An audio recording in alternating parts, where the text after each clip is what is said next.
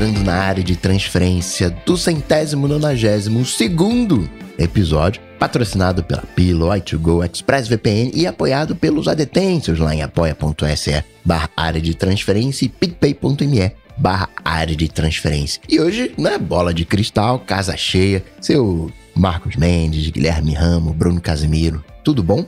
Olá!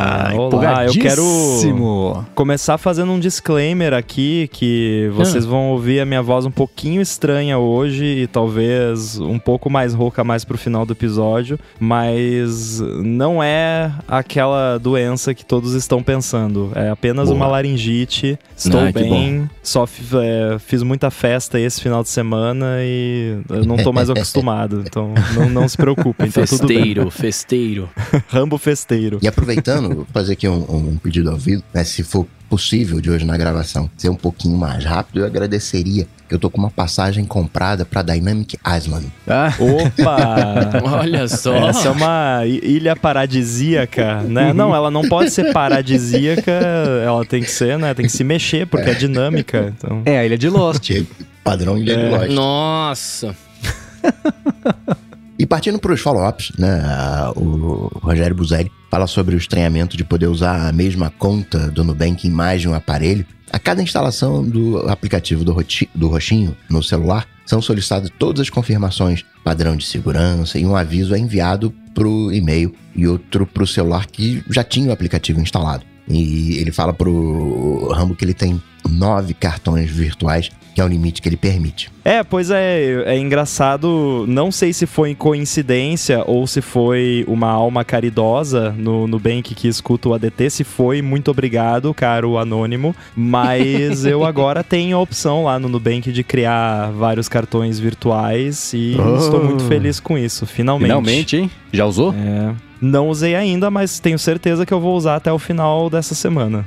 Boa. O Thiago Costa ele não usa o cartão virtual, mas ele tem o, o aplicativo instalado no celular da esposa. Porque aí, né, quando ele quer ver o, o saldo e tá sem uh, o aparelho, ele usa o da esposa. Isso também tem, tem outros aparelhos. Eu tenho aplicativo instalado em outros aparelhos também. É, eu, eu, eu não sei, eu ainda acho tudo com as camadas de segurança, coisa toda, eu ainda acho curioso você ter acesso à mesma conta. E, e, eu acho que o principal seria avisar a pessoa que a conta está sendo usada em outro telefone quando ela é utilizada, sei lá, ou então em acesso simultâneo, porque mesmo com você tendo, né, os avisos, avisos não, a, a camada prévia de segurança, de cadastro e tudo mais, é isso, esse telefone é, é, é sei lá, eu, eu, ainda acho estranho. Conta de, de, de banco de pessoa física é, é uma. Então, mas, vou, vou, te, vou te dar um spoiler aqui, Mendes. Padrão, lê manual. Uhum.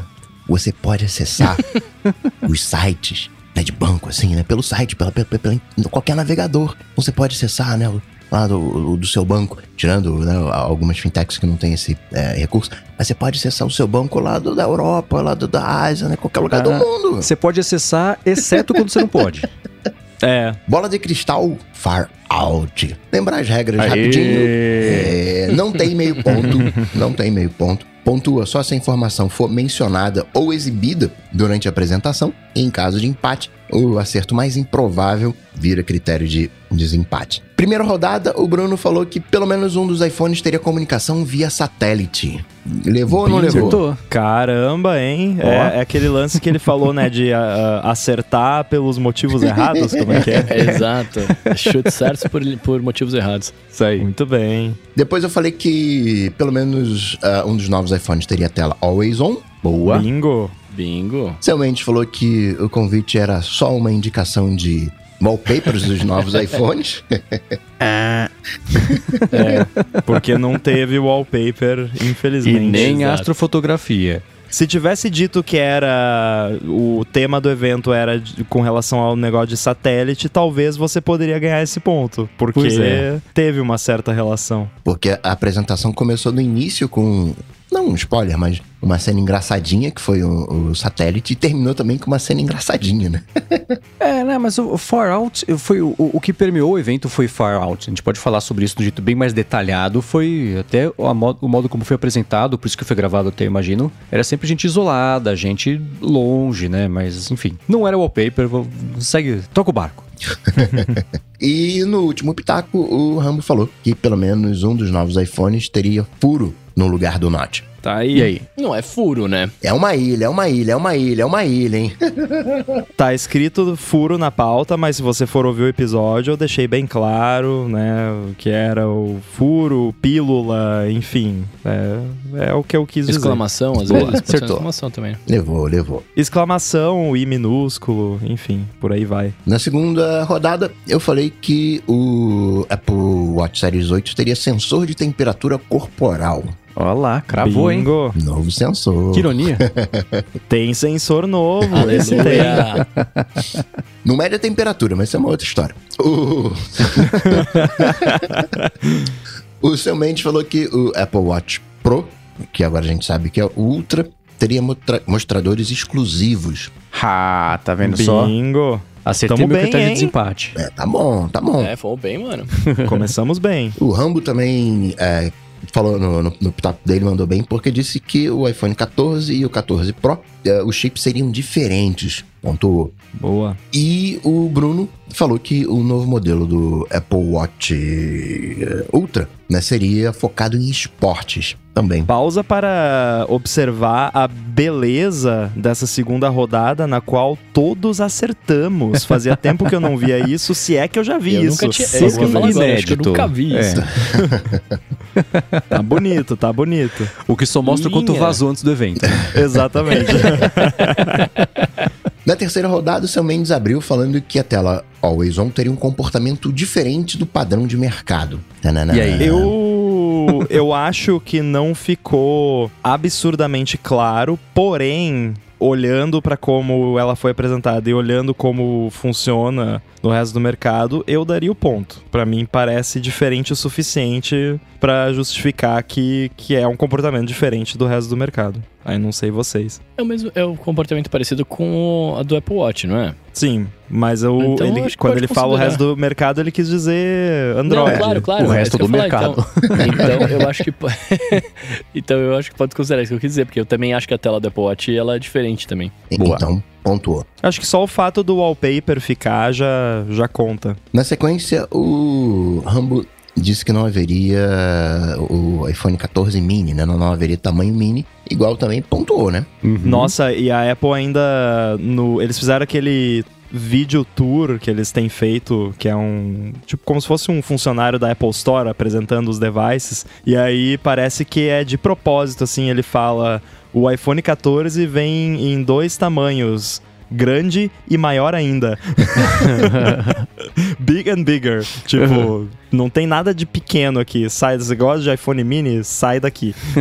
Depois o Bruno falou da nova geração dos AirPods Pro. Acertou. E posso dizer, oh. acertou antes de aparecer o rumor de que teria isso de verdade. Então verdade. o Bruno chutou com o coração e cravou. Muito bem, Às parabéns. Às vezes vale a pena. Tá, tá vendo? vendo? Tá vendo? E por fim, eu disse que o iPhone 14 eh, não Pro teria versão com um display maior, seja ele Plus ou Max. Ou Max. Achei que era Max, mas acabou sendo Plus. Outra cartela completa é isso? Boa. Tá Olha, tá bonito. Por enquanto, ó, quem tá estragando Relaxa. o jogo é o Marcos que errou lá Óbvio, no primeiro. Né? É case humano. tá tudo aqui verdinho na nossa pauta. Acho que isso aqui deve ser inédito. Eu nunca vi isso. Tá muito bonito. Não, calma que tem. A próxima tá vindo. e na quarta rodada, o Ramo falou que não teria nenhuma menção à realidade aumentada. Zero. Não teve que eu ia falar que eu não sei dizer se eu, se eu ganhei o ponto ou não, porque, sei lá, eu não. Eu, eu não. Eu, talvez eu tenha perdido alguns trechos do evento. Não teve. Não. Ah, eu não, vi o evento teve, duas zero. vezes hoje. A primeira fazendo tá, então... cobertura pro iFeed e a segunda fazendo a pauta. Eu acho que não, nem apareceu e nem foi citado nada. É como se não existisse Nossa a tecnologia. Senhora. Mais então, uma beleza. vez. E eu falei que eu achava difícil isso de fato acontecer. Mas então tá, né? Como aconteceu na WWDC, eu pensei, vamos é, lá, né? né? Não, o seu chute escutando na semana passada do DT foi curioso, assim. Não vai ter nenhuma menção à realidade aumentada. No máximo vai ter uma mençãozinha. Eu falei, não vai ter nenhuma menção ou no máximo vai ter uma mençãozinha? Mas ainda assim não foi nenhum nem outro. não, o que eu quis dizer, eu, eu, porque eu ouvindo eu também fiquei, não, mas o que, que eu quis dizer com isso? né? Na verdade, eu, eu, quis dizer, eu quis dizer já entrando no, no lance de tipo, eu não vou ganhar esse ponto, sabe? Uhum. Porque é muito difícil a Apple não falar nem um pouquinho, nem no slide, mas não falou. Depois o Bruno, seguindo na realidade aumentada, falou do headset, né? E Não, não, não rolou. o oposto, uhum. né, do, do meu chute. Exato. Eu falei que teria Wi-Fi 6E e não tem Wi-Fi 6E. E o seu Mendes falou que teria um teaser, né, do final da, da season de. O, season finale do Ted Lasso. Pois é, ele pois errou é. a série, né? Se tivesse chutado o teaser de Severance. É, pois é. Eu não quis copiar o pessoal do upgrade e acabei perdendo ponto por causa disso, né? Pois é. O que Nossa, significa. Aquilo foi muito bom. O que significa o quê? Que eu ganhei, eu acho, né? Ganhou. Se você é, ganhou. Aí ganhou, isso aí. Eu fui. Quatro pontos, quatro acertos. Aí sim. Clap, clap, clap. Gabaritou, hein? Pô, eu, eu estou. Confesso que eu estou surpreso. surpreso comigo mesmo. É. Bruno, três acertos. Eu, três acertos. Mendes, dois acertos pela contabilidade. Pois é, fiquei por último. Muito bem, estou feliz de, de colocar mais uma bola de cristal aqui na minha prateleira. Aí sim, boa, parabéns. Valeu. E aí, no, nesse eventinho gravado, né, a Apple apresentou é, né? o Apple Watch 3, Apple Watch, o Apple Watch Series 8, né, o, o principal, o SE, e o Watch Ultra. O que mais me chamou a atenção no Series 8 foi o sensor de temperatura. Mas ele é um sensor de temperatura, mas ele não mede a temperatura, ele é, é para um uso específico. Teve uma aulinha lá de ovulação né, na demonstração é, mas como é que funciona esse sensor para efeitos práticos? Bom, tecnicamente são dois, né? Eu achei interessante que a Apple colocou. Para evitar ruído e tudo mais, tem um na parte de baixo, um na parte de cima dentro do display e, e faz, deve fazer aquela medição e algoritmos, joga pitada de algoritmos em cima e consegue inferir a temperatura por, com, né, com, com isso aí. O que me impressionou é que ele consegue, é aquela coisa, ah, durante o sono vai medir a cada 5 segundos e aí consegue medir variações na temperatura de até 0,1 grau Celsius. Que eu falei, poxa, Preciso, né? e o, os estadunidenses vendo isso pensando, o que, que é 0.1? o que, que é Celsius? né? Uhum. Porque, é. porque, eles falam do Fahrenheit, é tipo, não, mas como que você mede? Porque de 20 para 21 graus Celsius é muita diferença. Já ouviu falar em, né, frações? Mas enfim, eu gostei da, da sua observação do, dos algoritmos, né? Coloca ali uma pitadinha de algoritmos a gosto, né? E deixa o seu sensor sabores com o sabor que você quiser. Achei bacana. Mas o, assim, o recurso principal de marketing, que é a questão da ovulação, acho que tá bem claro que a gente não tem propriedades, assim, zero. A gente não zero, tem nem zero, experiências para compartilhar sobre isso, obviamente. Então, né, deixa para quem entende do assunto falar, mas eu acho que a Apple está fazendo um excelente trabalho com, com o aplicativo de cycle tracking e conheço pessoas que usam que gostam bastante. Certamente mais esse dado vai ajudar pra caramba e é bem provável que eles vão expandir esse sensor aí em gerações futuras. Mas o, o Felipe estava ah, dando uma, uma fuçada lá e ele falou que vai ter outras coisinhas também que vai dar para fazer com sensor de temperatura. Hum. Não vai ter um, um app termômetro corporal no Apple Watch, que a gente já imaginava que não teria, mas parece que ele também vai medir a temperatura durante o sono para fazer algum tipo de medição com relação à temperatura corporal e, e variações inesperadas da temperatura corporal que podem talvez indicar algo que mereça atenção, ou de repente só falar, ô, oh, você tá dormindo aí, tá, tá muito quente, né? liga o ar, ou usa menos coberta, não sei. Então, legal, legal que, que vai ter outras coisinhas também que vão utilizar esse sensor novo no Apple uhum. Watch. então, nesse sensor novo, não, vou, não vai ter o aplicativo, também não vai ter nenhuma watch face que vai dizer, ó, você tá lá com 30 e tantos graus. Não. Por enquanto, que eu tenha visto, não. por enquanto, acho que não. Mas ainda assim é interessante. Eu sempre lembro de uma entrevista com algum engenheiro que era da Microsoft falando sobre privacidade e busca, a história de de buscas e aquela coisa de guardar dados. E ele falando como não seria polêmico e não seria talvez até ético mas ao longo de 10, 15, 20, 30 anos de histórico de pesquisa, você poderia, com uma relativa porcentagem de certeza, diagnosticar uma doença que a pessoa nem sabe que tem, porque há 15 anos ela procurou um sintoma, depois procurou outro, depois daqui a 10 anos procurou mais um, e isso na literatura médica tá lá, que se você tem esse e esse sintoma, a chance é grande de você ter a doença tal, né? Esse tipo de coisa que tá pintando no Apple Watch caminha para esse tipo de uso, né? Então, tem, é, teve uma, uma, pincelada disso, dessas explicações, uma pitada também, de explicações disso sobre fazer aquela medição contínua para fazer indicação de sintomas e sinais de doenças e tudo mais. Só que tudo com muito cuidado de falar, porque senão envolveria aquela aprovação toda que a gente comentou na semana passada de, de sei lá, FDA e, e Anvisa e tudo mais. Então vai ficar bem mais, mais complicado, né? Mas a ideia de você ter um dispositivo que vai medindo silenciosamente, fica de olho em sintomas e sinais e possíveis coisas e hora que talvez possa pintar alguma coisa, levantar a mão e falar: olha, dá uma espiada nisso porque tá estranho. Eu acho incrível, excelente, promissora e que bom que estamos vivendo num tempo em que isso vai existir e tá começando a acontecer. Porque Verdade. isso sim é muito bacana, né? É um diagnóstico silencioso. Né? Dá pra lembrar daquela história, foi do Walmart que descobriu que a mulher tava grávida antes dela descobrir. Uhum.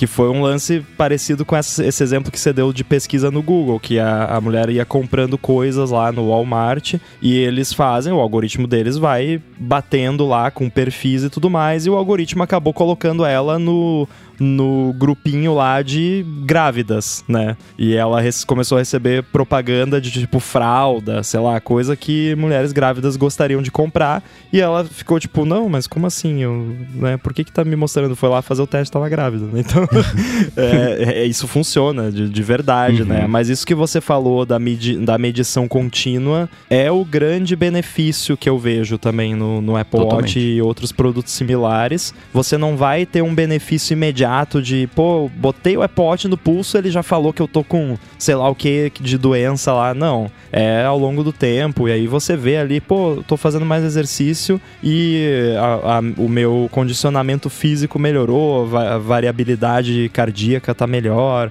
é, o batimento em repouso caiu, esse tipo de coisa que você nota ao longo do tempo. Sim. Essa história da, da gravidez é mais é, peculiar ainda, porque o pai, né, era, foi, foi a filha, né, que estava grávida, mas foi o pai que notou, pô, mas isso aqui é produto de grávida, por que, que você tá né, mandando isso aqui para minha filha? Né, e aí foi né, é, é, cobrado isso. do Walmart, e aí o Walmart pediu uhum. desculpa e tal, e depois a filha estava grávida, se eu não me engano, acho que ela começou a pesquisar, o, o gatilho foi é, loção antistria, né, e aí tem lá o perfil, né? Ah. Quando jovem, pesquisa, né? Loção antitria e mais algumas outras coisas. O próprio Google, há uns 10 anos atrás, falou: galera, se vocês deixarem vasculhar aqui, eu consigo salvar 50 mil vidas, 100 mil vidas, sei lá quanto. Uhum. Aí, ou seja, né? Para falar isso, significa que ele já olhou, já viu.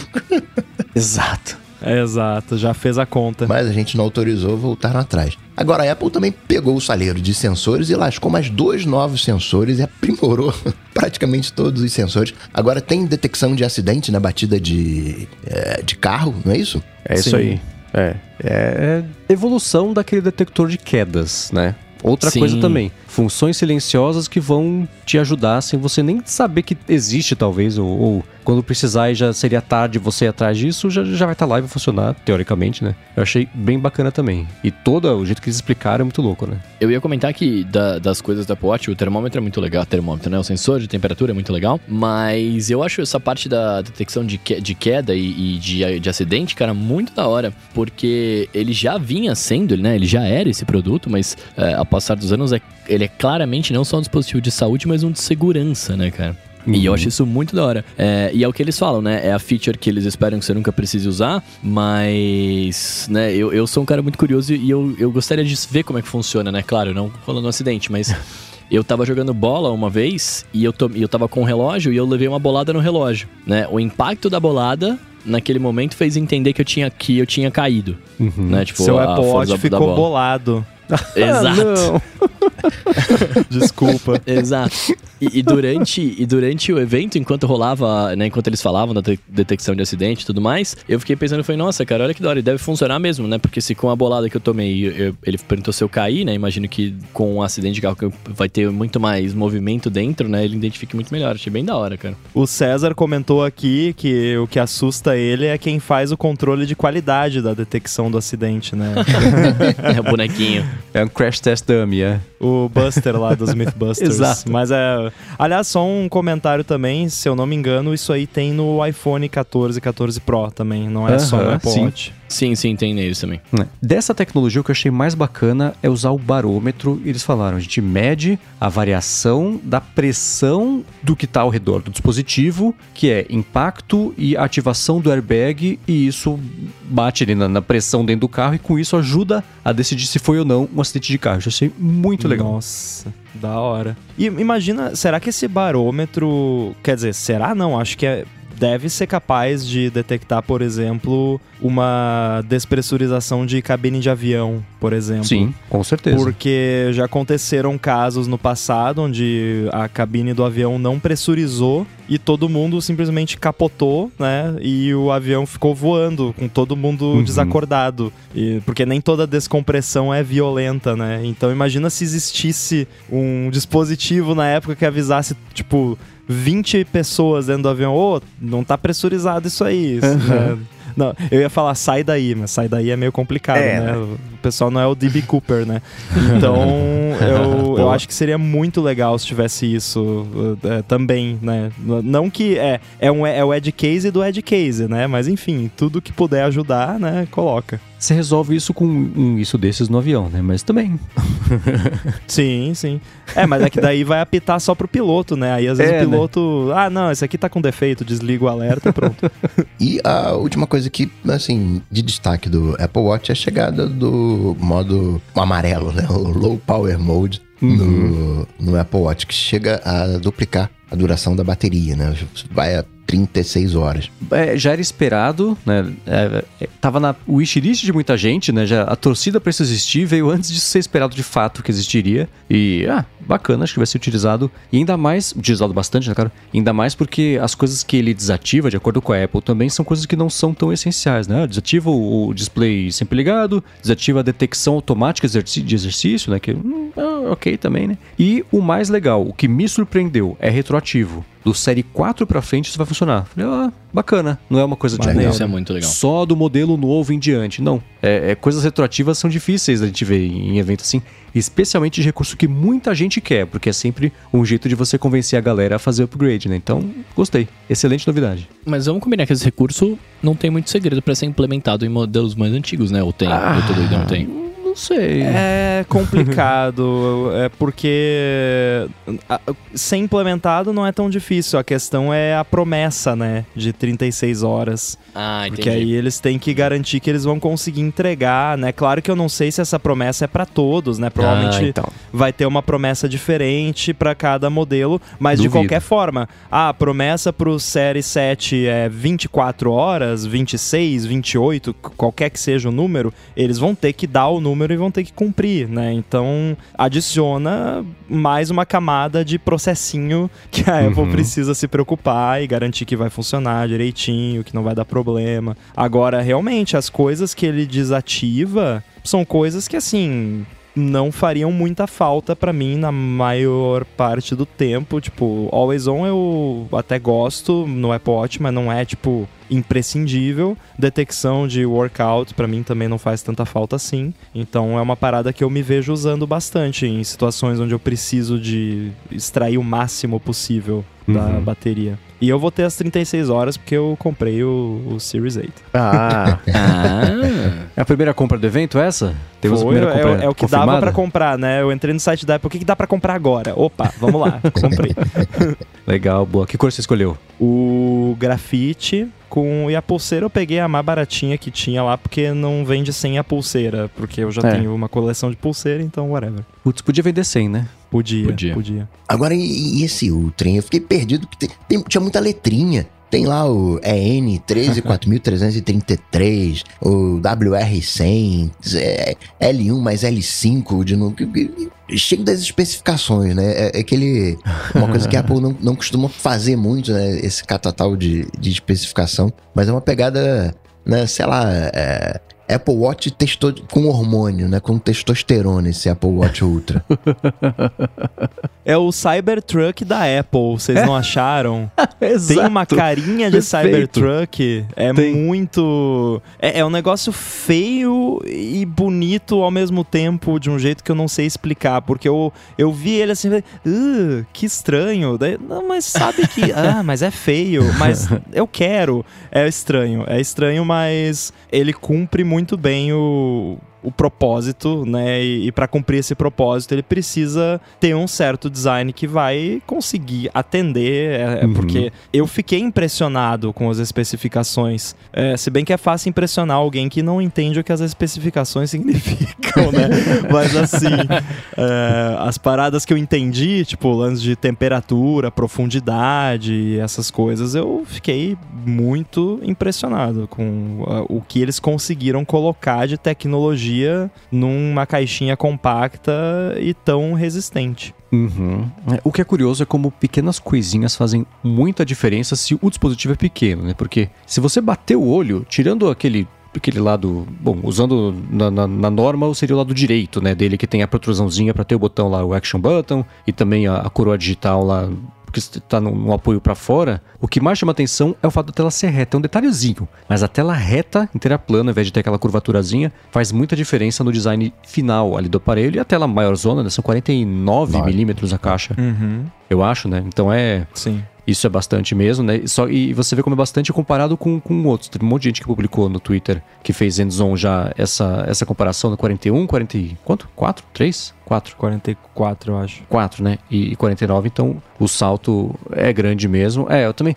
E, e, eu tive essa sensação um pouquinho. Aqui na gravação agora, o William Leite falou isso também, e uma galera falou no Twitter assim, né? Como é que eu consigo justificar esse Apple Watch novo que eu não preciso, mas eu quero, né? Então, é. eu vi o, o Marco Arment falando, o John, o, o Syracuse também comentando assim, nossa, tá aí, primeira vez que eu sinto que eu não sou descolado legal o suficiente para ter esse negócio que a Apple tá mostrando. Eu queria, mas eu consigo justificar essa compra, né? O que a gente aqui no Brasil sente com muito mais frequência, porque entra o fator preço, que os americanos nunca tiveram é. que lidar muito, porque tudo custa poucos dinheiros nos Estados Unidos, né? Se você pensar só na, na moeda absoluta, né? Então, é, vai ter muita gente, eu acho, com essa situação, com essa sensação que eu também tô de falar, poxa, tem coisas bem legais aí, mas não tem o menor motivo para eu comprar. Eu usaria 3% do relógio, que seria o fato de ele estar no meu pulso. A única coisa que eu e as pessoas ultra têm em comum se eu fosse comprar esse relógio. As pessoas ultra. Cara, eu eu não, não tenho uso nenhum para ele também. E aí eu fiquei pensando, né? Eu sempre tenho a desculpinha esfarrapada de, ah, mas eu sou desenvolvedor, uhum. a empresa compra. Mas aí, cara, o Apple Watch eu uso como uma peça de roupa, né? E para as paradas de saúde, coisinhas básicas básicas assim. E esse Apple Watch, ele é um caminhãozinho no seu pulso, né? Então, eu, eu, tipo, não é uma parada que eu ia sair andando com ele por aí só pra usar, sabe? É uma parada que eu, eu só me vejo usando se eu for fazer algum esporte que realmente ele faça alguma diferença, tipo scuba diving, alguma coisa assim, porque para andar na rua com ele ou pra, sei lá, e, e usar numa festa, não sei, não me parece um produto muito fashion, né? Uhum. Ele, ele me lembra, cara, nos anos 90, lembra que a galera usava uns, uns relógios grandões, uns G-Shock da vida? Eu não vou lembrar agora a marca nem o nome, uhum. mas era, era tudo relógio para fazer atividade, esporte a galera usava, né? Pelo menos na minha bolinha lá. Me lembrou muito isso, assim, e, e eu fiquei com exatamente esse mesmo sentimento. Tipo, eu quero muito, quero muito, mas não, não, não, não tenho por que usar né? Seria só falar, olha, gastei uma grana a mais e tô com ele aqui, né? Mas é isso. Mas é animal, é animal. O, o, você, eles mostrando ali, né, no, no videozinho, que achei muito bonito, inclusive, que mostra no espaço, né, as estrelas e do nada uhum. a pessoa tá mergulhada lá na água, né, que a, sim, a, as estrelas viram bolinhas. Achei linda isso animal. É, é, foi, foi linda. E, e, e, no, e num geral, assim, o, o, fato deles terem falado do, do aplicativo, eu não, eu não manjo nada de nadar, nem de, de coisa do tipo. A única coisa que eu sei é que embaixo d'água, quanto mais você desce, a pressão aumenta e fica. Você pode uhum. ser esmagado pela pressão, né? Então o fato dele descer e contar aquela pressão, né, é, é, é, quantos metros você vai estando lá embaixo, que a pressão vai aumentando, etc. Eu achei isso animal, cara. Achei isso animal. É exatamente o que eu fico pensando se eu fosse um cara que tá mergulhando, que eu não tenho como interagir com o meu, com o meu relógio ali, ter um computadorzinho no, no braço seria lindo demais, cara. Maravilhoso. É, o principal principal disso, na verdade, se você faz mergulho e vai para profundidades muito grandes, na hora de você subir, o, o, grande. E isso tem até o relógio vai ter suporte a isso. Aquele aplicativo que mostraram lá também na apresentação também. Ele tem as indicações de você tem que subir, para um pouquinho, deixa o corpo acostumar, você segue subindo. Que se você não fizer isso, borbulha o seu sangue, você morre. É, não, não pode brincar com isso. Então, isso é muito perigoso. Chama doença da descompressão. E é exatamente isso. Então. É. Para descer não é tão perigoso, mas para subir a descompressão é muitíssimo perigosa. Então ele ter suporte a isso. Agora, uma coisa que eu achei interessante: o Renato Peçanha, que é desenvolvedor iOS das, das antigas, né, dos primórdios de, de cenário iOS no Brasil, ele é um grande fã de relógio. E ele comentou no Twitter que ele falou: se o novo Apple Watch tratorado Ultra é bem legal para esporte de superfície, bem legal também as pulseiras, né, para cada atividade que a gente pode comentar aqui. Só que não convenceu justamente para mergulho. Ele falou que qualquer seiquinho da vida aguenta muito mais, o que eu achei curioso, mas ele, ele manja muito de relógio, então acredito 100% no que ele diz. Então tem esse porém, né? É ver a comunidade de mergulho, como é que vai reagir a isso aí, ver se tudo que a Apple anunciou e falou e valorizou não é tão inovador, incrível como parece, ou se se entrega mesmo, se é nos testes a gente vai descobrir, mas é, acho que é muito distante da nossa realidade, né? Então é, é mais um ponto de curiosidade do que outra coisa. Né? É, eu acho que é uma parada daquele esquema assim, tipo, pode ser que tenha outros melhores pode ser não, com certeza tem, né, para esse fim específico. Agora, para quem faz esse tipo de atividade e queria um Apple Watch, agora tem um Apple Watch, né? Exato. Acho que essa uhum. que é a, a, parada, porque só a Apple faz Apple Watch, olha só que interessante, né? Então, é isso que tá resolvendo, né? Não quer dizer que ah, antes os pobres mergulhadores não tinham nenhuma solução que entregava isso. Não, provavelmente tinha, mas agora eles têm também a opção do Apple Watch para quem quer o Apple Watch, o que é muito bom. É, é, é exatamente isso, né? Você tem o sinal L5 de, de GPS que funciona debaixo d'água, ou seja, né? atende uma, a um público específico, uma necessidade específica. Certamente não vai ser o melhor, mas é aquela pessoa que queria ter um monitoramento, que queria né, integrar isso com o relógio de alguma maneira, sem tanta. Às vezes a gente olha pro, pro Apple Watch, né, e, e compara com outros relógios, e pô, caramba, né, é meio assim assim. Mas tem aquela pessoa que usa o relógio do dia a dia, lá dele, lá, o seu relógio padrão, e tem um relógio para atividade física, que ele usa exclusivamente para correr. Esse é um bom cenário pro Apple Watch, esse é um bom cenário pro Ultra. Talvez seja caro, barato, enfim, aí entra várias é, considerações. Mas uma coisa que eu achei legal desse carinha é que você consegue usar com luva. Porque né, imaginando que você tá num, num, num cenário, é, digamos, adverso, bacana funcionar com luva. É, aquele, essa protrusão na direita dele justamente para ficar mais fácil de manipular usando luvas, porque aí né, não tá tão colado no corpo dele ali, especialmente na coroa digital. E esse botão também é mais fácil de localizar e até de apertar sem errar o alvo ali com luvas. E o que no momento de, de, de, de perigo, que exige não, uma reação rápida, alguma ativação rápida, por exemplo, aquele botão que eles têm que chamaram de Action Button, né? Que ele é customizável, dependendo do aplicativo, faz uma coisa e você pode customizar para fazer outras. Então, é, é como o, o, dispositivo é voltado para pessoas que fazem esportes de, de, de risco, no fim das contas, né? E muito do evento foi focado nisso, por isso, inclusive, agora retroativamente faz sentido o Far Out, né? Então é, uhum. é dá para ver que isso foi pensado para essa galera e você não arriscar da pessoa não conseguir tirar o máximo proveito do dispositivo e das funções de, de, segurança dele no momento justamente que precisar de desespero, de pânico, que um segundo pode fazer muita diferença. Né? Então é, é, quando eu vi os renders que tinham vazado no, no meio da semana dessa, dessa, desse negócio na direita dele, eu falei, putz, uh, tá, vamos ver qual é a história em volta disso. A história faz sentido, né? 100% utilitário e a diferença entre alguém viver ou morrer, né? Você conseguir achar o botão fácil ali, se for embaixo d'água, por exemplo, ou, ou numa situação de risco e de, de, de, de, assim, de perigo extremo, emergência. É uma parada que eu reparei nele que já me incomodou no Apple Watch em algumas situações e que inicialmente eu tinha, tinha pensado assim, qual é a vantagem da Digital Crown ter aquela proteção ao redor, né, dela ficar ficar meio que num casulozinho ali. Aí uhum. eu lembrei de algumas vezes quando eu tava usando roupa mais de inverno, que aí eu ia, tipo, tirar um casaco e o, o, o, casaco enganchava na Digital Crown do Apple Watch. Já teve algumas situações assim que aconteceram comigo. Aí eu fiquei pensando, uhum. né? A pessoa vai, vai botar, tirar a luva, botar e tirar né, certas peças de roupa, ou até fazendo alguma atividade ali que pode né, enroscar em alguma coisa faz todo sentido também eh, essa diferença no design. E o botão, obviamente, touchscreen é, é maravilhosa, mas para certas coisas, um botão de verdade ainda faz muita diferença. E vai totalmente na contramão do que a Apple tem feito na última década, né? De tirar partes móveis, tirar botões, tirar pontos de entrada de água, de, de qualquer coisa, umidade, né? Ainda que ele tenha mais resistência à água, poeira, até à pressão, é, tem mais peças móveis e físicas, né? O que é meio raro a gente ver por aí da Apple adotar, né? De uma versão para outra. É. Agora eu quero saber do Rambo, o que, que ele achou da nova geração dos AirPods Pro. Mas antes, falar sobre a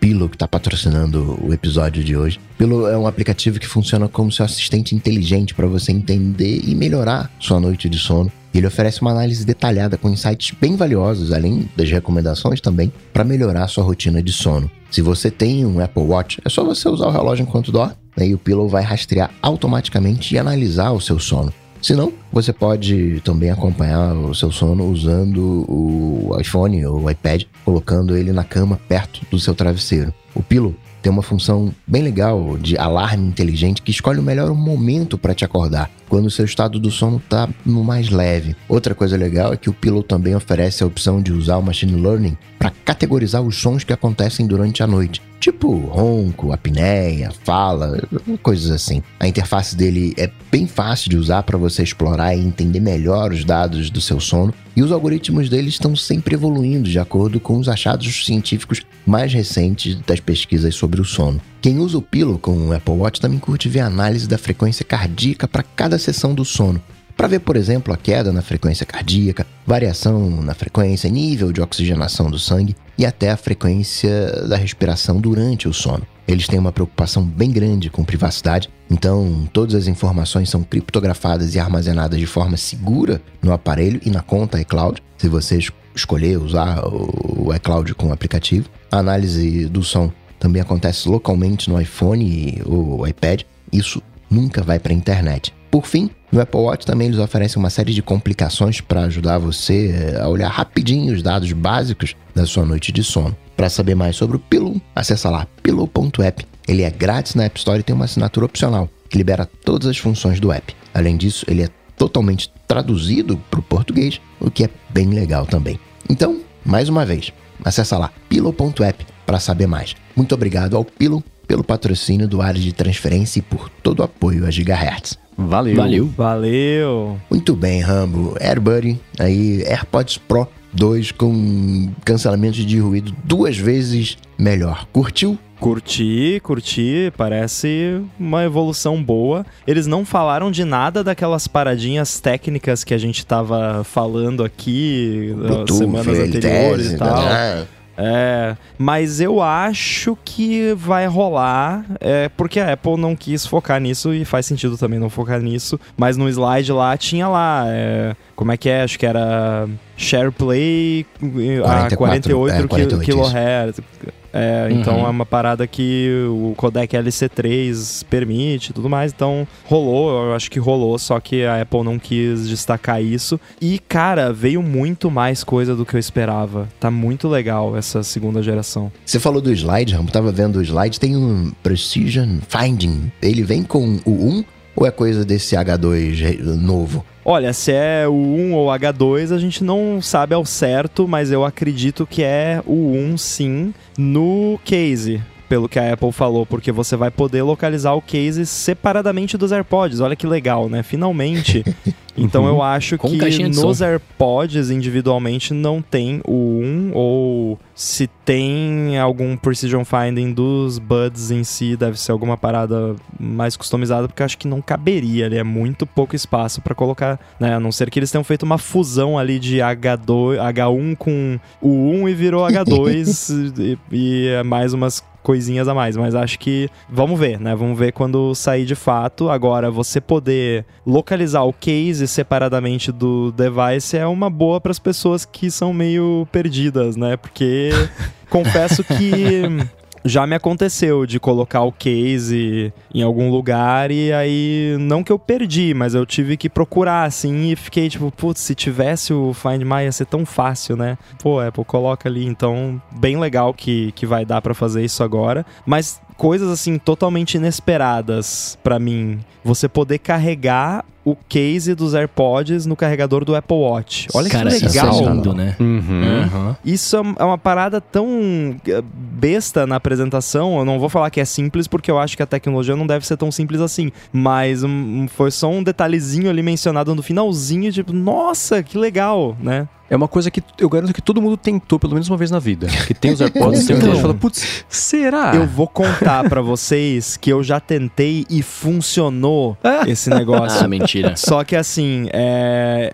funcionou asterisco. O que, que acontece? Uhum. Acho que foi pouco tempo depois de eu comprar os AirPods de segunda geração com o case com carregamento sem fio. Eu tava em São Paulo, na casa de um amigo meu, e eu tinha colocado o carregador do AirPod, tava ligado lá, e eu fiz exatamente o que você falou. Larguei o, o case dos AirPods em cima, porque, tipo, ah, vou carregar aqui. Não, pera, não é o do, do, do Apple Watch.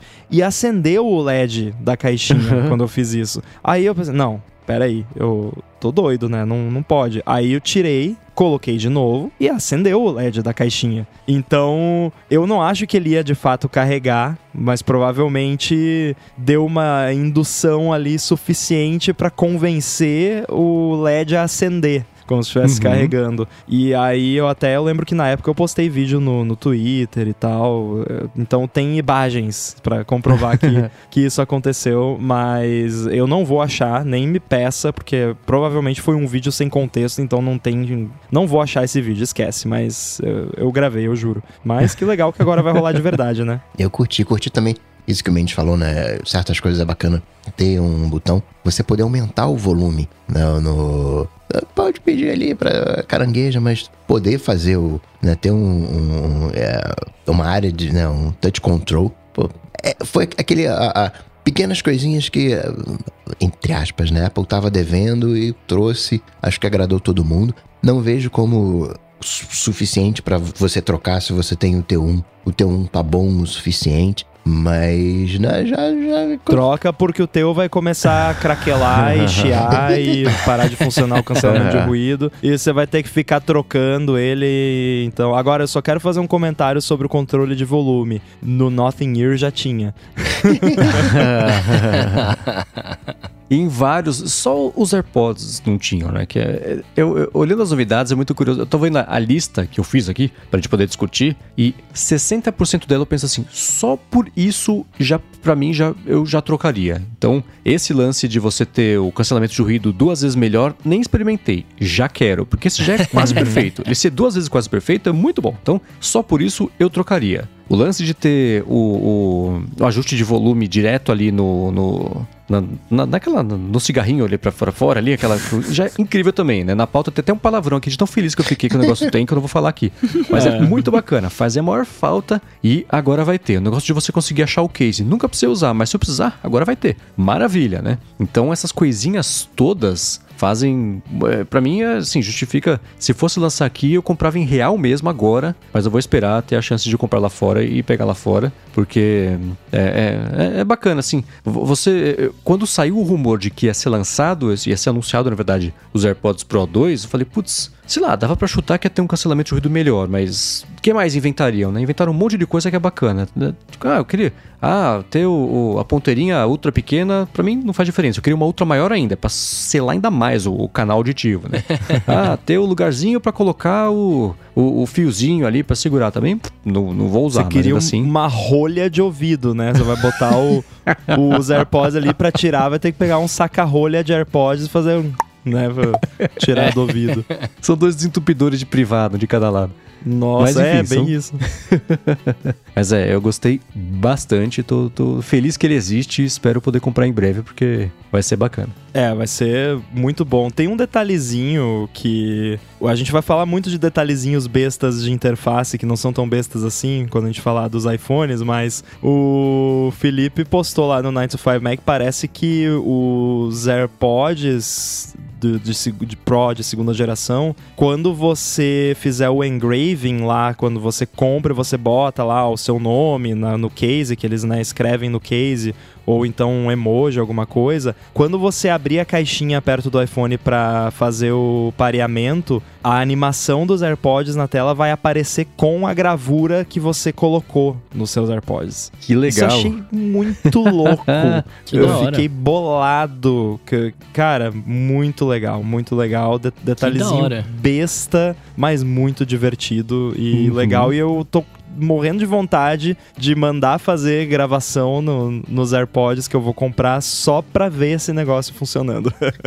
Nossa, isso é tipo a evolução de você, sei lá, a galera que usa o, o case colorido, a hora que bota lá no 3D, que aparece lá, não sei o que lá, ele aparece na hora de carregar também, com a cor do case já, essas coisas assim que são ou do acessório, o acessório, a capinha com bateria, sei lá, alguma coisa colorida aparecia capinha já. Capinha MagSafe. Uhum. Isso, é, é, que já aparecia a cor certa da capinha na hora que você. que, que aparecia a renderização 3D. Então acho que é evolução disso e. É, é, eu nunca tive a menor vontade de, de ter um negócio engraved. Ainda não tenho, mas pra ver funcionando ia ser bacana. É. Não, é bem provável que eu vou comprar um engraved e um não, porque o que grava demora normalmente um pouco mais para entregar e eu preciso disso o mais rápido possível. Então uhum. eu acho que eu vou acabar, já vou de cara já comprar dois, só porque eu quero testar isso aí. você comprou um escrito engraved e outro escrito not engraved. Aí você vai saber a diferença. Isso era uma boa também. Será que qualquer coisa que você colocar vai aparecer? Que aí se você colocar not engraved, será que a hora que você abrir ele aparece not engraved? Ia ser da hora? Ia ser engraçado. Sou capaz de fazer essa piada. Nunca Pô, duvidei. Daí vão me ligar lá do suporte da Apple, né? Ah, desculpa, é que a gente achou estranho aqui o seu pedido. Eu acho que de repente você marcou errado. Se você é. não quer engraved, é só você marcar lá, né? Que nem a, uma pizzaria esses dias que eu pedi duas pizzas do mesmo sabor e bugou a, a atendente lá. Ela ligou pra cá pra perguntar se eu, se eu tava doido, que eu pedi duas pizzas do mesmo sabor. Quer bugar, eles pensam assim: o engraving vai ser insert text here. Porque aí Nossa, pronto. Nossa, isso ia ser lindo. Apple Watch, né, vieram mudanças legais, Ultra foi bacana, o, o AirPods Pro na segunda geração também, né? Todas coisinhas legais. Agora na parte do iPhone 14, né? O 14, 14 Plus, eu fiquei com a impressão de que é um iPhone 13 SE. A Apple pegou o iPhone 13, reencapsulou ali, em vez de chamar SE, chamou de 14 e 14 Plus. Ou tô errado? Não, eu acho que desde que o Tim Cook assumiu de vez. É, é, curioso, né? Porque a história diz que os modelos S foram uma ideia do Tim Cook e o Steve Jobs foi uma rara situação que ele foi o voto vencido, né? E aí. Mas já faz uns, uns bons anos. Qual que foi a última vez que teve um S? Foi o 10S? Foi. 11, 11S, não foi? Não, não, não teve, teve 11S, 11S não. Foi não, 10S. Foi, foi 10S. O último é, S foi o 10S. Que a brincadeira é que era o, é o iPhone Tennis, né? Porque era o 10S, veio o Tennis. Então é, já faz tempo, né? Eu acho que S, só o SE. Vai ser com S no nome, né? De resto, mas, mas é, eu, eu também eu concordo. É, o, o 14 e ele. E foi uma coisa que eu até comentei justamente no A Fonte, como ia ser curioso ver a Apple apresentando uma coisa que a gente já sabia muito de como é que seria esse telefone, né? Como é que você apresenta uma coisa nova, sendo que ela é 90% a velha com uma pincelada a mais de. uma demão a mais de tinta, e só, né? Então aí eu falava sobre o exemplo daquele evento que foi. Apple, foi um iPhone SE, um iPad nada de sei lá qual geração, e só o evento inteiro foi isso, sustentado por coisas que todo mundo já sabia, já conhecia, apresentado como a melhor coisa do mundo, né? Então, a apresentação do iPhone 14 e o 14 Plus, a gente até via na apresentação como tinha muita coisa, ah, então, né, poxa, você vai poder tirar proveito de coisas legais, tipo isso que já tem faz um tempão, tipo isso que a gente apresentou na WWDC, tipo do isso. O né? então... foi igual, eles passaram 10 minutos recapitulando coisa Sim. que já tem desde o primeiro Apple Watch, né?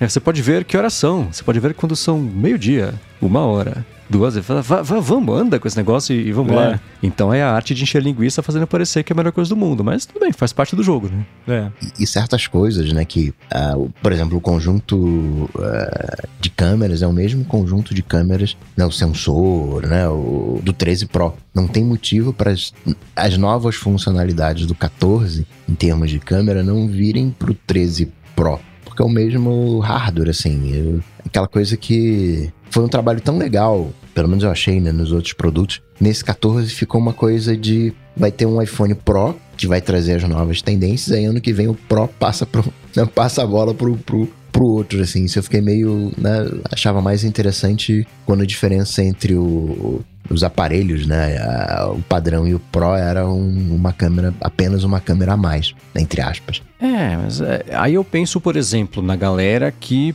por desde restrições orçamentárias até qualquer outra coisa, tá sempre, entre muitas aspas, presas aos modelos mais de base. Né? Você, no ano seguinte ao lançamento dos Pro, ter acesso às mesmas funções, mesma bateria, mesmo tudo do Pro, comprando o que custa 100 dólares a menos, ou 10 mil reais a menos, sei lá, é bacana, né? Então, é, chega mais rápido do que uma coisa que levaria dois, três anos, como era a cadência desse tipo de coisa há não tanto tempo atrás. Então, isso eu achei legal. Você vê até no argumento de bateria, por exemplo, né? apresentando lá o, o, o, Acho que foi no, no, caso do 14, normal e o Plus, é a melhor bateria até hoje nos iPhones. E logo em seguida, isso significa o quê? Que a mesma bateria que era do Pro no ano passado, agora a galera que comprar o, o normal vai ter acesso. No fim das contas, uhum. é isso, né? Então. É, é, é legal, é assim, é um lançamento que a gente pensa no, no grande, né, no, no, como um todo, relativamente irrelevante, mas para quem vai comprar e que não teria como comprar o Pro e não comprou o Pro no ano passado, por exemplo, é bacana pra caramba. Você vai ter acesso a recursos avançados comprando o modelo hum, mais básico, entre aspas, que tem, né? As ressalvas de, de, de, de, ainda assim é caro e tudo mais. Mas isso é bacana. Essa é uma boa ideia. Né? É, embora tenha um problema de marketing, porque é um é iPhone segunda linha, é um iPhone SE que a Apple tá vendendo como iPhone.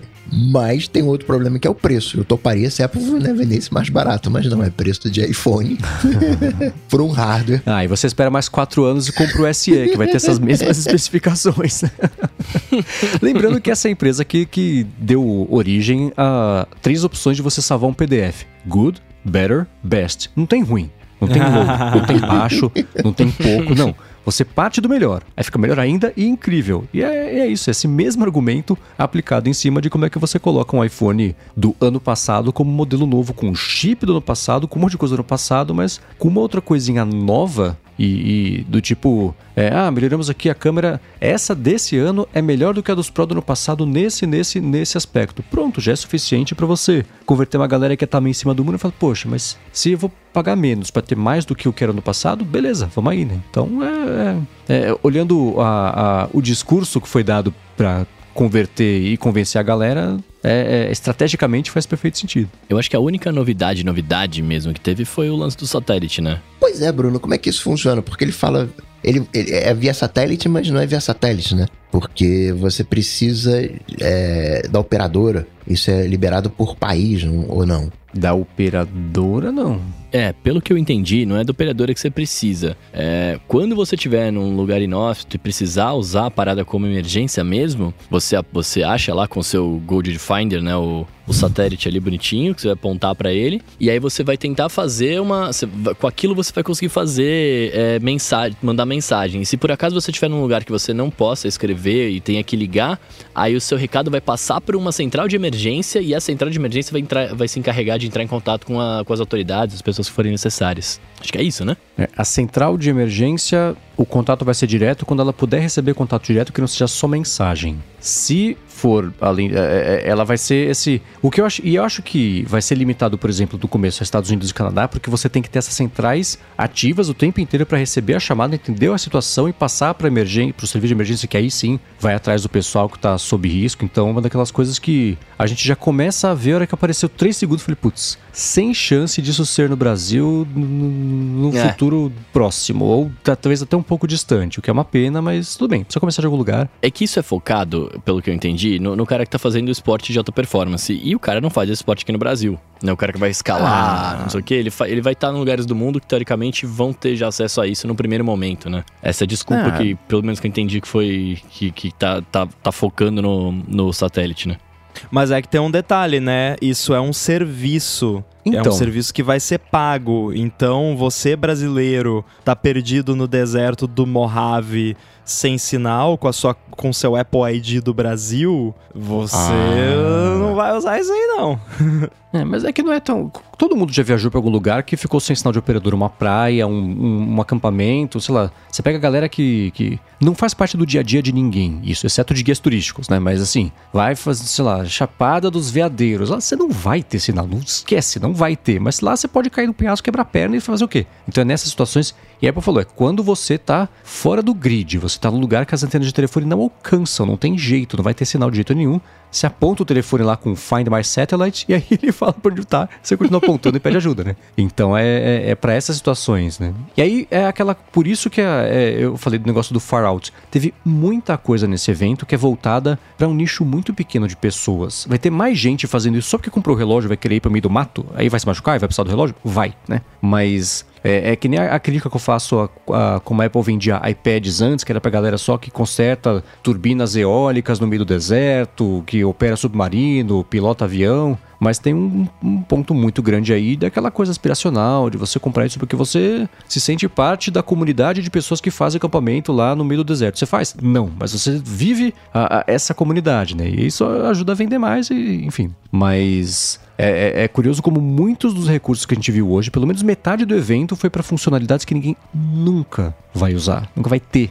que usar porque não tem contato com esse mundo, né? Mas se um dia precisar, tá aí, pronto, né? Então é, é o comecinho de uma coisa que daqui a 10 anos vai ser normal em todo tipo de aparelho, todo tipo de preço. Começou hoje. Verdade. Outra coisa que eu também não gostei, isso vai também estar tá no Pro, é só funciona com eSIM. Você não tem mais a bandejinha. É... é isso é polêmico. Ah, Calma, não tinha então... entendido isso. Como é que é? O, o Pro só vai ter sim?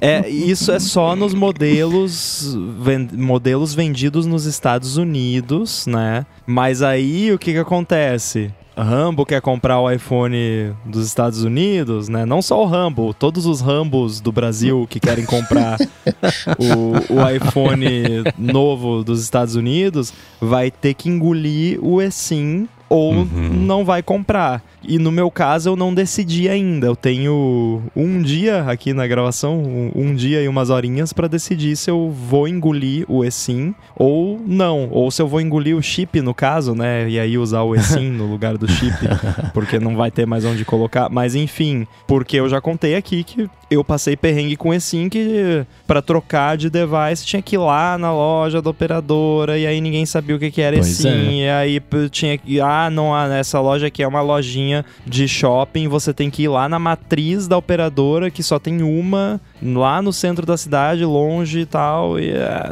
então, não sei ainda, não decidi o que eu vou fazer com relação a, a esse device. Se eu vou arriscar comprar dos Estados Unidos e tentar o eSIM mais uma vez, ou se eu vou comprar aqui no Brasil e chorar muito. É, hoje em dia, você só consegue instalar um, uma linha com eSIM no aparelho, né? Não. Não, duas. Ah, tá. Porque no evento falou, ah, você inclusive vai poder instalar múltiplos, vai ter que usar, usar múltiplos eSIMs. Falei, ah, tá, não, múltiplos... você pode, Quantos? não, você pode ter, o que eles disseram é, você pode ter vários planos eSIM armazenados no device simultaneamente. Isso você já tá. pode. Tanto eu tive aqui por muito tempo, quando eu viajava, tava viajando bastante, que eu usava aquele Gig Sky, eu tinha ali o plano da Europa, o plano dos Estados Unidos. Aí você vai lá e liga e desliga o plano que você quer usar. Ah, tá. Mas no máximo, no caso, um de cada vez, se você tem o eSIM mais o chip físico, ou no máximo, o dois planos de eSIM ativos ao mesmo tempo. É como se fosse dual SIM físico. Eu né? só tá. consegui ativar um eSIM na minha memória, eu só consegui ativar É porque um você já tem. É porque o device tem o chip físico, né? Aí o chip físico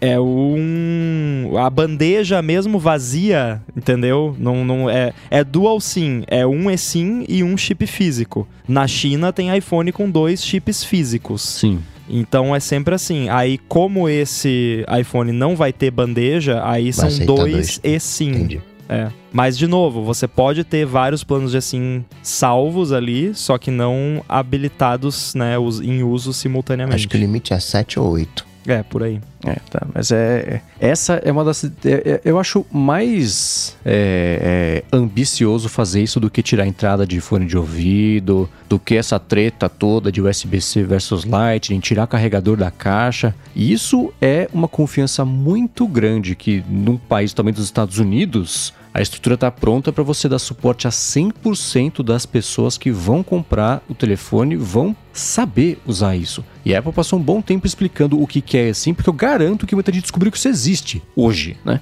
Então ah, é. Mas eu acho que eles devem ter números para dar respaldo para essa decisão lá, né? Eu imagino que eles não iam fazer isso. Ah, YOLO, né? Tira. né?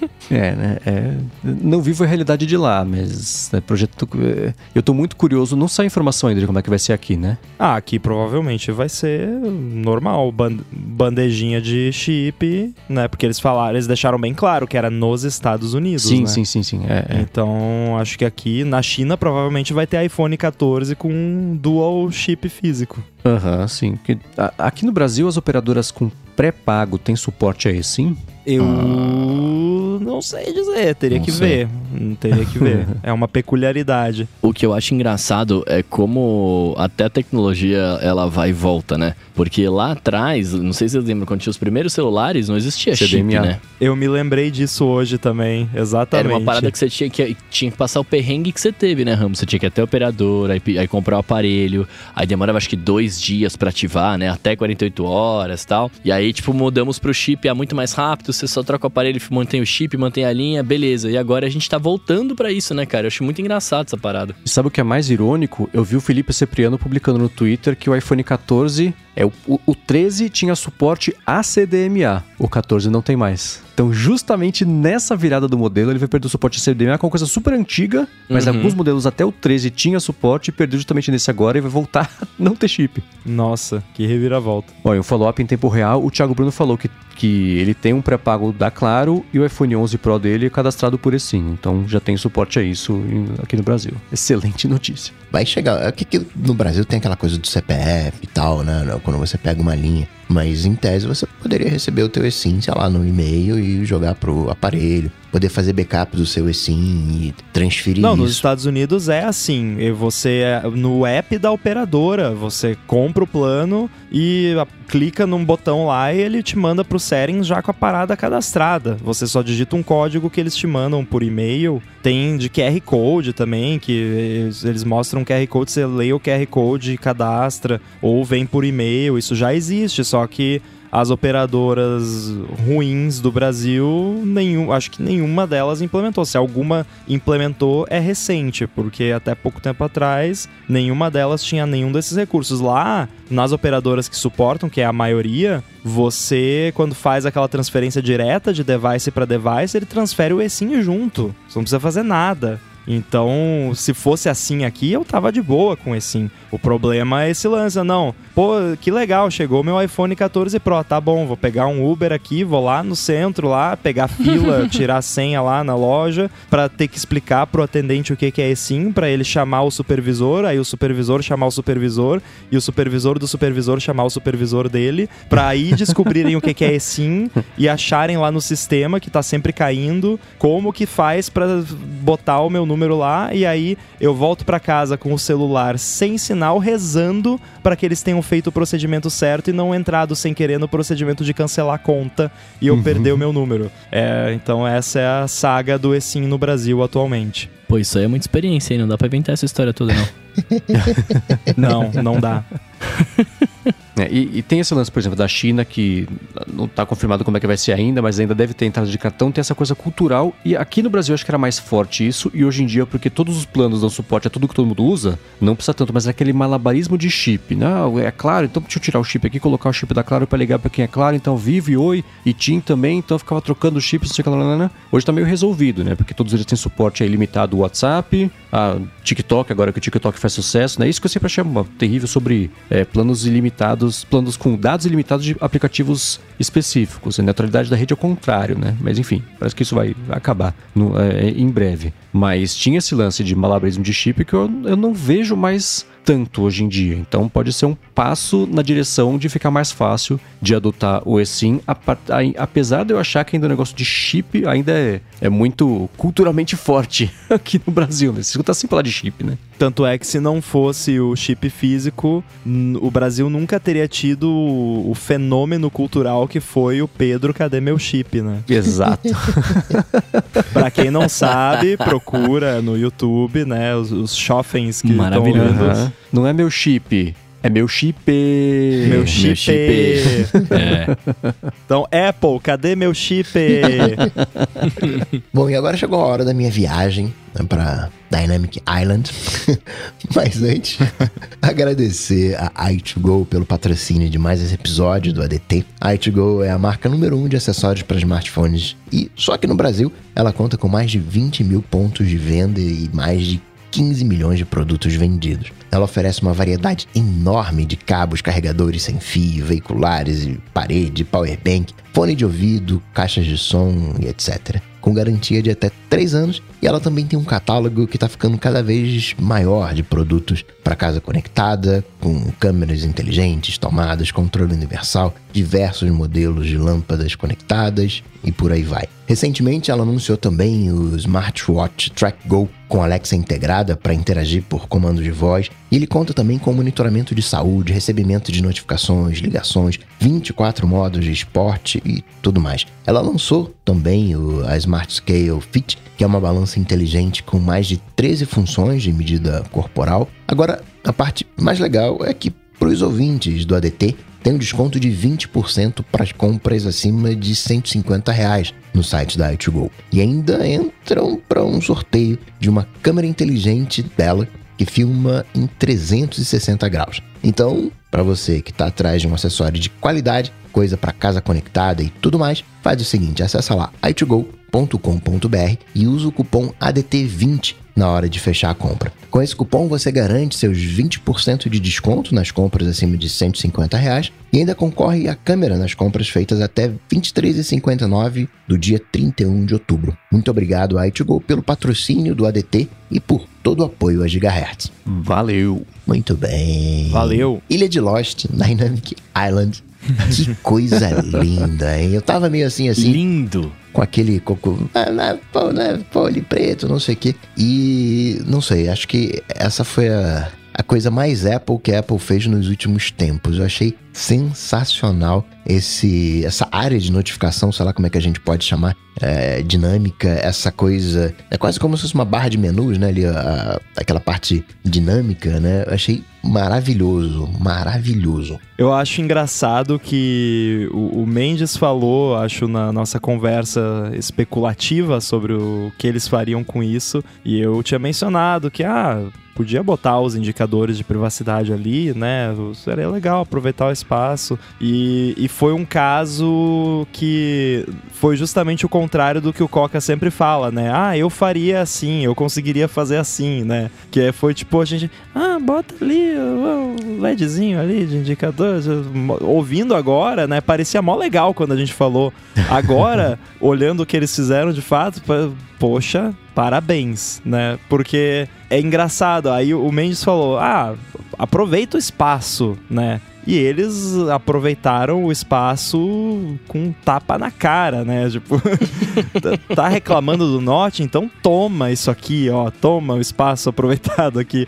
Eu achei genial, eu fiquei impressionado. É, é uma parada que eu conseguiria imaginar algo assim. É, é claro que a gente tem que usar na prática para ver como é que funciona na prática e tudo mais, mas eu gostei muito do conceito da forma como isso funciona. E eu acho que é, foi uma sacada genial de tipo, ah, tem esse negócio aqui obstruindo um pedaço da tela, como que a gente faz para camuflar ele? Vamos chamar mais atenção ainda e aí vai chamar tanta atenção pro que tá acontecendo ao redor que nem parece que tem um negócio ali, né? Claro que Quando tem alguma coisa acontecendo que envolve o, o negócio ali. Quando tá só parado, tem um buraco na tela, né?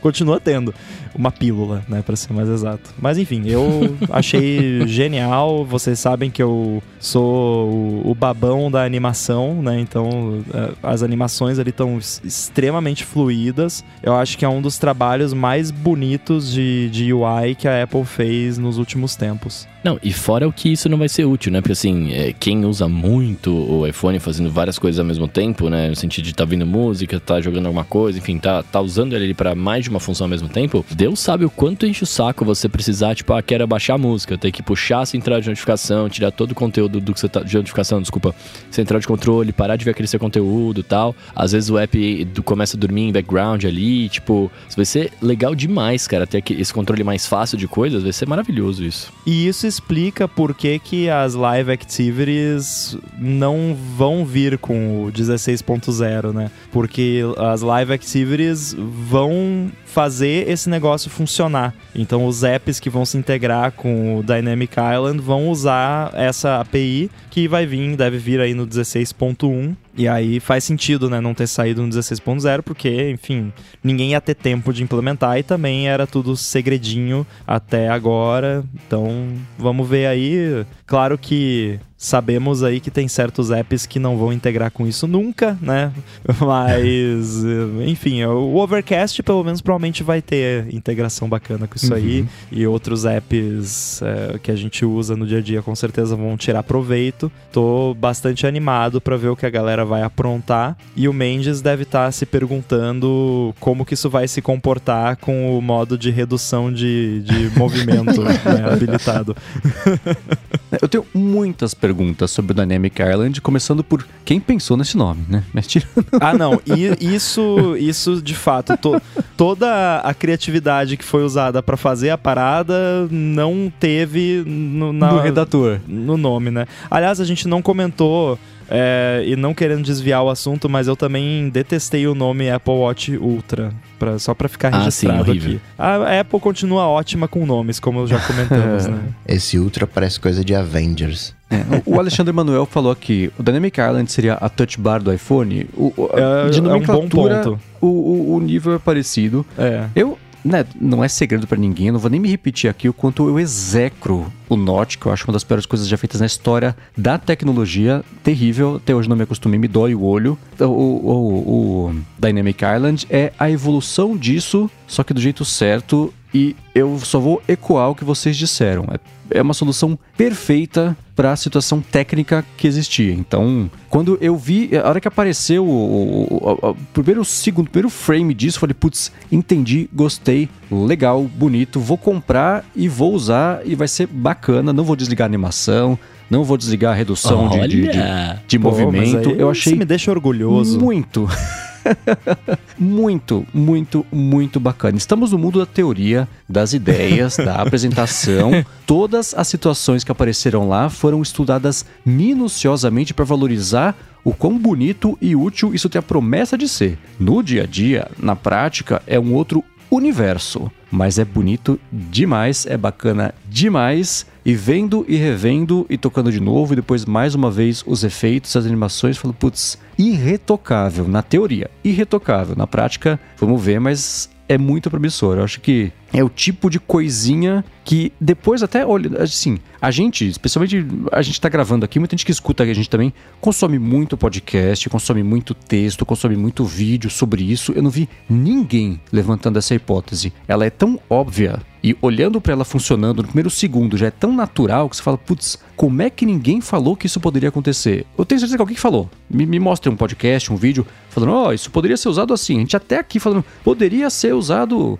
poderia integrar mais e tudo mais. Não damos exemplo de como. Esse é o como, e olhando para trás de um dia para o outro, fala, putz, é óbvio que isso ia ser assim, que se fosse gerar mais proveito, seria exatamente desse jeito, e acertaram na mosca, na execução teórica. Vou falar de novo, porque daqui a três semanas, com os reviews, a gente vê como é que vai ser, especialmente quando começar a pintar suporte com aplicativo de terceiros. Mas hoje eu vou dormir satisfeito sabendo que eu não vou detestar tanto a, a monocelha, como disse o Felipe lá no, no, no Última Fonte.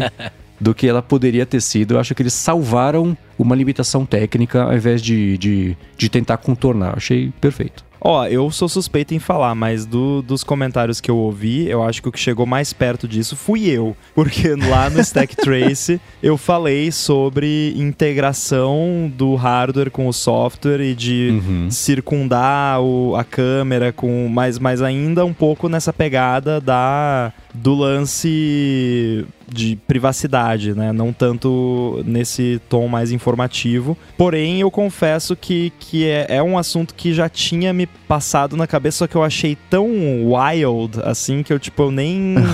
nem mencionei, né? Porque, sei lá, eu achei que era uma coisa que era, seria muito doida para eles fazerem, mas. E, e, justamente porque o diabo está nos detalhes, né? Uhum. Então a, a, a chance de, de dar problema com isso é grande. E eu já prevejo os reviews que com certeza vai ter problema. É, é difícil não ter nenhum problema. E também vai ter um monte de review. The Verge, já vou falar aqui. The Verge vai é. reclamar que ah, o Spotify não funciona, sabe? Porque parece que eles começaram a cobrir tecnologia ontem.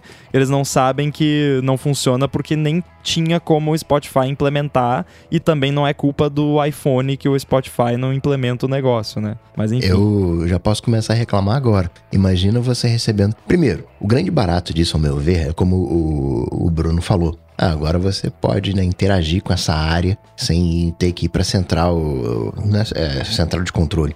A coisa no iPhone sempre foi tela sobre tela, né? Você sempre tinha a tela toda do iPhone para você. E essa é a primeira vez que você tem uma área de interação é, sempre visível ali para você. É né? uma coisa meio multitarefa, assim. Eu achei legal essa mistura, que é mó legal. Mas quando você é. tiver no modo uh, paisagem, que, que vai acontecer? Você vai ter duas áreas? Você vai ter, né? Porque aquela lateral você não vai conseguir tirar, né? Já que o iPhone está deitado. E vai exibir em cima. Então, né, como, como é que fica? Quando você... Ótimo ponto, hein? É, eu penso, por exemplo, em joguinhos que você joga, o, né, deita, joguinho de corrida, sei lá, tá o carrinho ali deslizando, você tem que fazer é, né, gestos e tudo mais, fica de lado ali o player da música junto, então tem essas coisinhas mesmo, aí que estão esses detalhes, né, mas é a implementação, no começo vai estar tá quebrado, é que nem a própria touch bar, do, touch bar o note do, dos Macs, os laptops novos, que nem funcionava direito ainda, tem que esperar, Deu porque um nem a mão direita falava com a esquerda ainda, porque o pessoal de software não sabia que o hardware ia ser assim, então vamos ter que esperar. Daqui a seis é meses, é normal.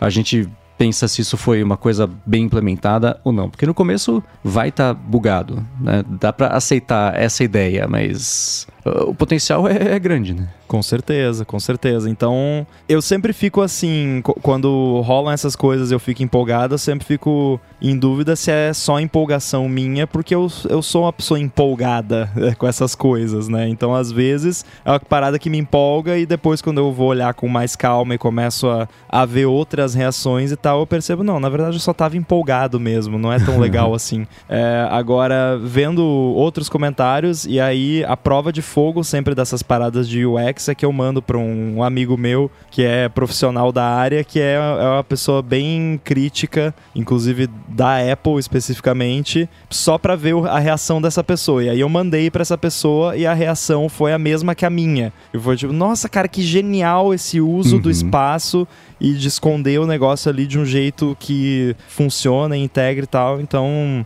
é, se, essa pessoa também né, teve essa reação, eu acho que uhum. realmente o negócio é, é bacana. Uh, o lance do modo paisagem também fico curioso para ver, mas Acho que também tá, o iPhone não é tão usado em modo paisagem de modo ativo, né? Você usa quando você está assistindo um vídeo, alguma coisa assim, ou jogando alguma coisa que é mais uma experiência de tela cheia. Então, eu acho até compreensível que a implementação disso em modo paisagem seja um pouco afterthought, assim. É, ah, aí eu fico pensando assim: você quer saber como é que a própria Apple sabia que tinha feito um golaço com essa ideia? O Alan Dye apareceu no evento para apresentar. O Alan Dye é. é o gerente, diretor, líder, master da parte de design de software. Eu acho que ele nunca tinha aparecido em evento. Ou deve ter aparecido em uma, duas vezes, assim. Eu acho que ele apareceu no. Quando anunciaram o design novo do Big Sur, eu acho. Tô chutando aqui, mas pode ser que não. Enfim, não é tão comum, né? E aí ele é, apareceu, é, explicou, falou e tudo mais. Foi bom. Aí eles sabiam que tinham feito a coisa certa, né? Porque ele não. Ele, ele costuma ser mais, quando ele é mencionado, geralmente é pra falar, putz, você escolheu mais esse menu atrás do botão uh -huh. de reticências que ninguém vai saber que existe. Pelo amor de Deus, cara, vamos lá, né? Então, é, rolou. Agora, o. Tô curioso para pegar aqui o meu skate. Aí eu vou pegar o iPhone, vou colocar no meu colete, no meu capacete. Aí eu vou ativar o Action Mode, aí eu vou ter uma GoPro, é isso? Olha, são coisinhas também. Eu, eu tava. Quando que foi? Faz umas duas semanas eu fui num, num concerto aqui em São José. E aí eu fui filmar que eles tocaram. Um uma das músicas que eles tocaram foi o tema da Fórmula 1, que eu nem sabia que existia. Tipo, o tema, o hino, sei lá, da Fórmula 1. E é uma música orquestrada e tudo mais. Aí tava mostrando uma corrida no fundo, que foi aqui no ano passado o Hamilton ou ganhou, ou perdeu, não sei, na última volta, uma coisa assim. E aí eu fui filmar pra mostrar pro meu irmão que gosta de Fórmula 1. E eu tava filmando, né, sem levantar o iPhone lá pra pessoa de trás não conseguir enxergar o conceito, tava meio, né, aquela posição meio cretina que você levanta só um pouquinho a mão assim, mas tenta filmar e não aparecer numa cabeça e tudo mais. E aí tinha uma luz lá no fundo e a luz quando bate na lente faz um reflexo e dá aquele, aquele flarezinho, né, que a gente costuma ver um pontinho verde, que era roxo antes e tudo mais. E aí é engraçado, aí depois eu fui ver o vídeo, é engraçado ver essa luz tremendo loucamente ali, porque eu tava com a mão chacoalhando, né, e o vídeo tá ali super bonitinho, estabilizado, fluido, parecia que eu tava filmando com um, um gimbal, assim, né? E essa função, e já é pra dizer assim, já era bom, vai ficar melhor, né? É o oposto do meme que falou que tá piorando. Então, uhum. parece ser uma coisa com ainda mais capacidade de estabilização, que eu acho também que vai ser aquelas coisas que, conforme a galera for tendo acesso e testando, vão aparecer limitações do tipo, ah, tudo bem, se você quiser filmar nesse formato, você necessariamente vai filmar com uma resolução menor, porque a estabilização, ela tem que corpar alguma coisa, né? Para você mexer o vídeo para lá e para cá, para compensar você tá mexendo para cá e para lá, né? E, isso ficar é. bonito e fluido, você tem que cropar uma área muito grande do vídeo para que só o centro fique 100% visível, sem que na lateral você fique faltando um pedaço em cima, na direita, embaixo, fazer uma, uma rotação rápida. Então, eu aposto que assim, o iPhone filma em 4K, mas com essa funcionalidade ligada vai ser 720p, 1080p, vai ter algum tipo de limitação assim, mas ótimo, é que nem eu falei agora há pouco é o começo de uma coisa que vai ser padrão daqui a 10 anos para todo mundo. Tá começando agora e é bem bacana esse o resultado for como apareceu ali, se os vídeos que apareceram lá foram feitos usando esse modo, é bem impressionante. Não, impressionante a estabilização né? disso é assim, Sim. você não consegue essa estabilização usando um iPhone hoje em dia depois passando no After Effects com aquela com, a, com o plugin que faz justamente esse tipo de estabilização que geralmente dá aquele efeito gelatina, que a imagem fica meio, molenga. Então, se isso for, se a entrega for igual à promessa, outra coisa bem impressionante. Esse iPhone, ele vem com a câmera 48 megapixels, né, a câmera principal, e o zoom, ele é até 3x de zoom, né? Então, em tese, ele tem mais área, né, mais capacidade de captar mais informação. Então, isso no evento a Apple explicou de um jeito bem estabanado, porque hoje em dia o iPhone, pelo menos o, Pro Max, ele tem meio de zoom, né? Tem o zoom para trás, tem o mus, né? Ao contrário. Aí tem 1x e tem 3x. A novidade desse iPhone é que entre o 1 e o 3 vai ter o 2x que é de, de zoom óptico, e você tem o botão que já faz isso. Então é, é, é ficou estabanado de te explicar, porque o 3x já existe. Então não deu para entender até qual que foi a motivação da Apple de falar que ele existe e mostrar com exemplos e tudo mais. E enfim, se enrolaram para explicar. Eu não sei nem explicar por que, que eles mostraram isso no evento, mas a novidade é que voltou o 2x pro zoom óptico, mesmo já tendo o 1, óbvio, né? E o 3x. Entendi nada, mas entendi. 8K não veio, né? Só vai até 4K. É, né? E no fim das contas é aquela coisa, são 48 megapixels, mais os pixels do sensor, aqueles lances de 4 de pixels, então se você pegar, era 12, virou 48, mas 4 de pixel volta a ser 12, né? Então o, o, resultado é parecido, só que com pixels melhores que captam mais luz. Por isso até eu acho que a, a, as aberturas é, voltaram um pouquinho no tempo como elas eram antes, porque tem aquela coisa que é, quanto maior a abertura, menor da verdade a abertura, os números são inversos, quanto aumentou, diminuiu, aquela uma, uma confusão, né? Então é, eu vi alguém comentando que a, o, o hardware mesmo está um pouquinho pior do que da geração do 13, mas o fato de ter o quad pixel, o sensor de 4 pixels e ter um, uma parte dedicada a esse tipo de pós-processamento das imagens e de pré-processamento também, né? Até falaram lá daqueles o, o, Deep Fusion lá, que também na hora de fazer a foto já está processando de jeito diferente, que é mais eficiente, mais rápido e tudo mais. Então dá para abrir mão um pouco do hardware porque o software já consegue compensar isso, entregando um resultado melhor, o que é sempre bacana. Sim. E Mendes, a tela Always On, você ficou satisfeito com o jeito que foi implementado, aquele refresh de que não precisa muito, né? Um hertzinho tô satisfeito, de novo, na teoria, né? Porque o diabo tá nos detalhes, implementação disso, eu quero saber o quanto eu vou poder customizar disso para fazer o iPhone funcionar como eu quero e não eu ter que funcionar como o iPhone quer, que são detalhezinhos do tipo hoje em dia, a gente depois que lançou widgets na tela bloqueada, as complicações basicamente, né? Ah, bacana, vou lá, vou mexer. Você não pode ordenar do jeito que você quiser. Você ordena do jeito que o sistema quer. Coisas compridas ficam na esquerda, curtas ficam na direita. Se você tiver duas, elas têm que necessariamente estar um do lado da outra. Você não pode colocar um, um, um widget spacator ali para deixar cada uma de um lado da, da, do bloquinho ali. Então, é, é, eu sei que é pedir muito a Apple dar opções pra gente, né? Então, a tela, tela Always On vai ser a mesma coisa, né? Fuçando, vendo no que pode fazer, no que não pode fazer para que ele funcione como eu quero. Daqui a seis meses, na hora que eu tiver comprado o telefone, aí eu posso falar se eu tô satisfeito ou não. Mas teoricamente, tá ok, promissor bonitinho, bacana. Como é que fala a menina do meme lá? Empolgante. Bem louco. Bem louco, é. Agora, eu vou falar para vocês que eu tô meio em dúvida com a questão dos vídeos gravados, né? Se isso vai ser tendência daqui para frente. Mas antes da gente conversar sobre isso, tirar um minutinho aqui do episódio para agradecer a ExpressVPN que está patrocinando esse episódio do ADT. A ExpressVPN oferece duas grandes vantagens que são uma conexão segura para você navegar e a possibilidade de você usar a internet como se estivesse em qualquer país do mundo. A privacidade, todo mundo já sabe. Quando você se conecta, especialmente em Wi-Fi público, não é nada impossível e nem muito difícil, na verdade, alguém se enfiar ali no meio da conexão e colocar os seus dados trafegados em risco. Com ExpressVPN, você protege a sua conexão e você passa a usar o, o seu dispositivo, seja ele computador, seja celular, tablet ou até eh, TV, com tudo criptografado e como se você tivesse numa espécie de modo anônimo permanente. Isso quer dizer que ninguém consegue rastrear sua atividade e nem olhar para os dados trafegados. Já a parte de você poder se conectar como se estivesse em qualquer lugar do mundo é ótima, porque você pode acessar catálogo da Netflix como se estivesse nos Estados Unidos, por exemplo, que é diferente do catálogo disponibilizado aqui no Brasil. A mesma coisa para os outros serviços de streaming, não só de vídeo, como de música também. E o contrário também funciona. Então, se você estiver é, fora do país e quiser acessar um vídeo do YouTube, por exemplo, só está liberado para o Brasil com ExpressVPN, você vai lá na lista de uns 100 países que ela oferece, seleciona Brasil, ativa e pronto, dá para ver o, o vídeo. Uma preocupação que muita gente tem com o VPN é como isso afeta a velocidade de conexão. E isso é uma coisa com a qual a ExpressVPN também se preocupa. Por isso, ela oferece uma conexão rápida, sem atraso, conexão estável, confiável e conexão segura, ainda por cima. Para conhecer melhor a ExpressVPN, faz o seguinte: acesse expressvpn.com/adt e com esse link você vai ganhar 3 meses grátis na assinatura do plano anual. Você tem 30 dias para testar também e ainda por cima, assinando por meio desse link, você ajuda aqui o podcast. Então, acessa lá expressvpn.com/adt Garante seus três meses de graça na assinatura do plano anual e começa a navegar pela internet de forma segura, sem ninguém bisbilhotando o que você faz. Muito obrigado, ExpressVPN, pelo patrocínio do ADT e pelo apoio a toda Gigahertz. Valeu! Valeu! Valeu.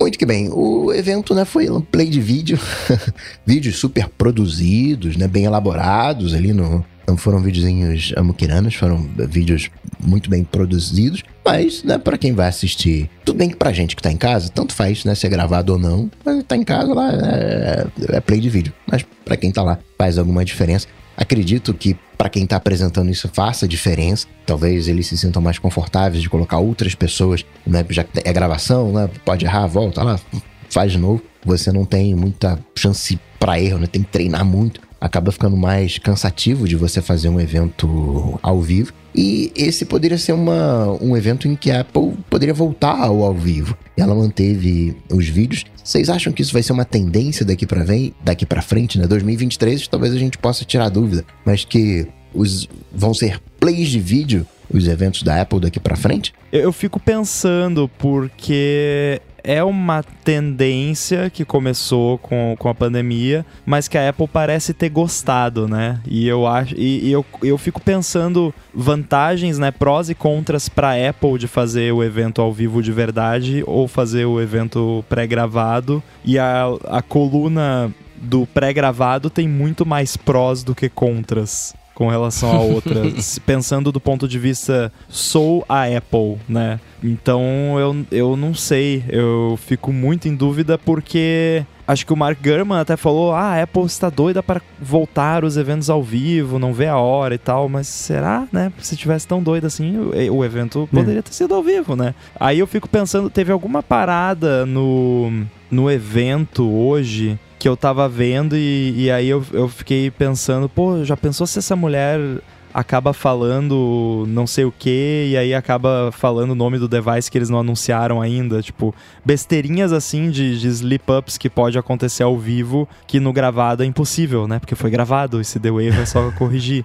É, e eu acho que até o fato de ser pré-gravado facilita no aumento da diversidade de participantes que, que são pessoas que não estão sempre nos eventos, né? E pessoas ali que estavam envolvidas num projeto específico que eles estão anunciando o resultado ali no evento, mas que não é todo evento que a pessoa tem alguma coisa para ir, ir lá falar. E, a, e por conta disso a pessoa não tem aquela experiência de evento ao vivo para chegar lá e fazer uma parada ao vivo que é completamente diferente de você gravar. Então eu acho que só tem vantagem para Apple, né? De fazer o, o evento pré-gravado.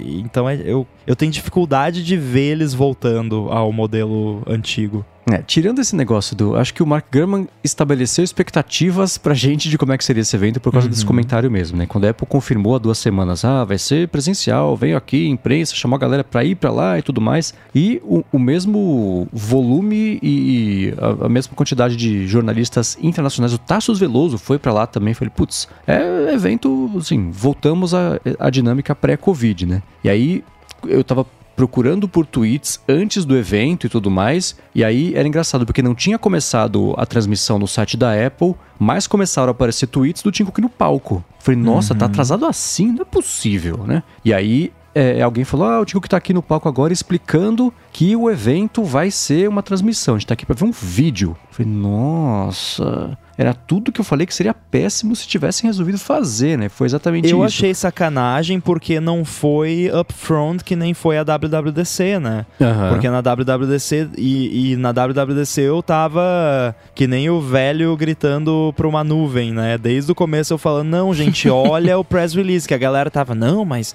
vai que é ao vivo. Não, gente, olha, tá lá no press release, venha assistir o vídeo. Foi isso que eles uhum. colocaram. Só que nesse não. Até por isso eu achei que talvez fosse de fato ser ao vivo, porque não tinha lá venha assistir o vídeo. Então uhum. eu achei um pouco sacana da parte deles não colocar venha assistir o vídeo no convite, falar não, vem cá, só vem, né? Sei lá. É, mas, mas dito tudo isso, vendo o evento fez sentido. Você vê, especialmente pro anúncio dessas coisas, mandaram lá a mulher grávida no meio do deserto, mandaram o não sei quem pro topo da montanha, alguém foi lá pro gelo, alguém foi lá pro não sei onde. É, o, o, aquele vídeo do começo, a mulher lá no avião destroçado e o cara lá fugindo do urso, que não tinha urso de verdade, mas assim, dá pra entender. Então, não economizaram nada com a produção disso tudo.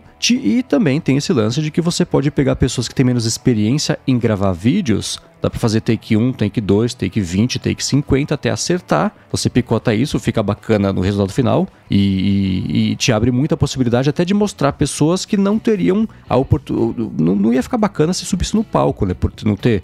não tá confortável de falar no palco e tudo mais. Então abre muito a possibilidade de você tirar a sensação de que a app é feita só de Tim Cook e, e meia dúzia de, de, de, de, três ali, né? Que, é meia dúzia de. Quanto que você fala? Meia dúzia de nove? Meia dúzia de doze? Qual que é a brinca? Meia dúzia de alguma coisa? meia dúzia de seis.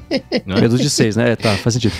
Então é, é, isso é bacana. Então olhando para o jeito de montar esse evento desse tipo, bacana, justifica não ser ao vivo, mas nossa, né?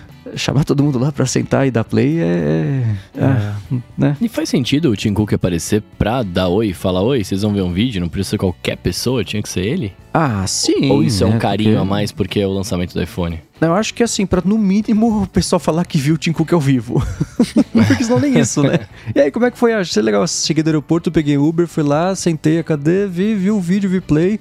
Fui lá naquela mesa amontoada com todo mundo mexendo no iPhone e voltei pro aeroporto e vim embora. E é isso, tô aqui. Então, pelo menos o Tim Cook, né? Mas no final das contas, É. o grande barato desses eventos é o hands-on. Porque o fato de ser ao vivo ou não, não faz diferença mesmo pra quem tá lá. Eu acho que a experiência ser bacana e divertida, o fato de estar lá e tudo mais, é estrategicamente muito importante para a Apple porque influencia na impressão que as pessoas vão ter dos dispositivos quando forem colocar a mão. Então, se, pessoa- se você recebe um iPhone desse em casa para testar, é uma coisa. E estando lá, com aquele ambiente, aquele clima e tudo mais, empolgação e um monte de gente junto, é outra coisa. Você é, é um jeito de influenciar como é que o material vai ser criado e discutido e a recepção, né? Então acho que isso influencia assim, não é tão altruísta assim, né? Só para dar oportunidade de todo mundo estar lá para mexer no negócio. Que dá para fazer de vários jeitos. Esse é um deles, escolheram esse. O motivo tem, eu acho que é esse. Ajuda a influenciar um pouquinho, 5% que seja em como é que a, galera tá se sentindo na hora de gravar e vai passar isso no vídeo ou no texto ou em foto, sei lá, no Twitter, já já se paga esse investimento. Sim, tem essa vantagem. Mas o que eu digo é o seguinte: durante o evento, quem tá apresentando pode fazer uma piadinha né, ali, eh, e aí aquilo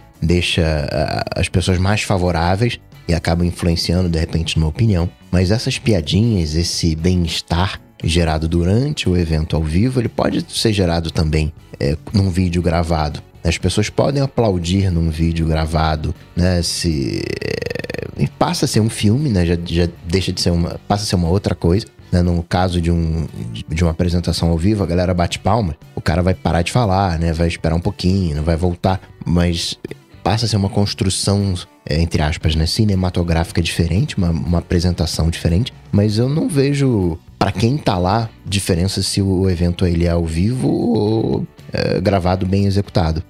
É, não sei, mas é, aí eu volto àquele comentário que eu fiz assim, né? Eu tô falando que é meio cretino, mas adoraria ter tido um voo pago pra voar de primeira classe pra ir até Cupertino, sentar lá no Steve Jobs Theater, aquele bancão de couro bacana, ver um vídeo e voltar pra casa. E achava legal. Sim, com certeza. Com certeza, eu também. Rambo eu já sei que já até comprou uh, o Series 8. Vai pegar mais alguma coisa, Rambo? Além dos AirPods Pro? Vou. Ah, com certeza. O um engraved e o outro escrito not engraved, né? Como a gente combinou.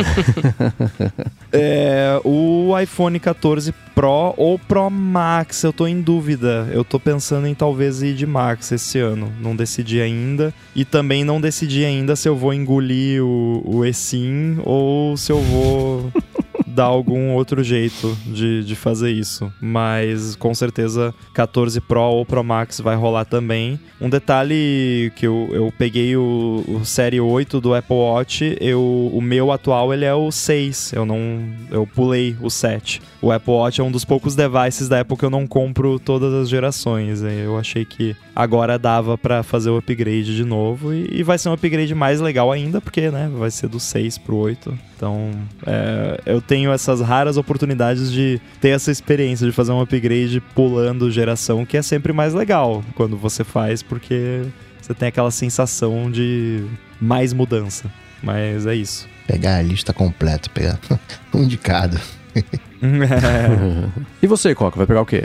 Então, eu, depois de muito tempo, eu me senti motivado a pegar o Apple Watch. Tô de olho no Ultra, tô querendo o Ultra. AirPods Pro 2, tô querendo também. Primeira oportunidade que o, né, o meu arranhar de lado, ele cair no chão, caiu no chão, arranhou, já troco pros AirPods Pro 2, deu vontade. e o iPhone 14 Pro também me encheu os olhos. Também quero pegar um de cada. E você vai, vai encarar o que, Mente? Olha, o Pro Max, com certeza, assim que eu tiver a chance de comprar, eu farei. Tô convencido, gostei. Tem poucas vezes é, é, aí que tá, né? Aquela coisa de você sentir instintivamente que você gostou de uma coisa versus tentar se convencer de que você gostou, como eu é. não vou falar do Note de novo, mas quando saiu, por exemplo, anunciou o iPhone Jet Black. No primeiro frame que apareceu, eu falei, vendido.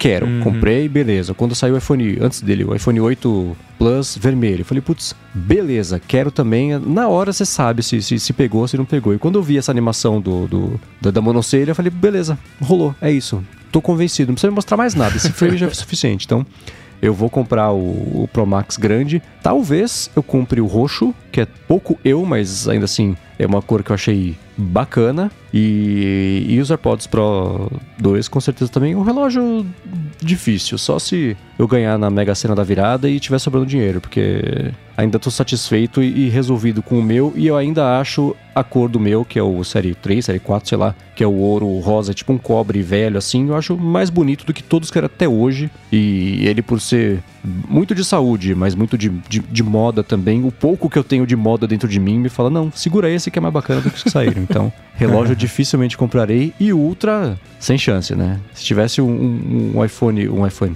um Apple Watch novo, ouro rosa, ouro escuro, sei lá como é que chama esse negócio, desse tamanho, talvez eu comprasse pela tela maior e a tela plana, mas não é o caso. Então vou, vou esgotar o meu cofrinho só com o Apple Watch. Só não, né? Mas com o Pro Max e, e os AirPods. Bruno, vai pegar um de cada ou não?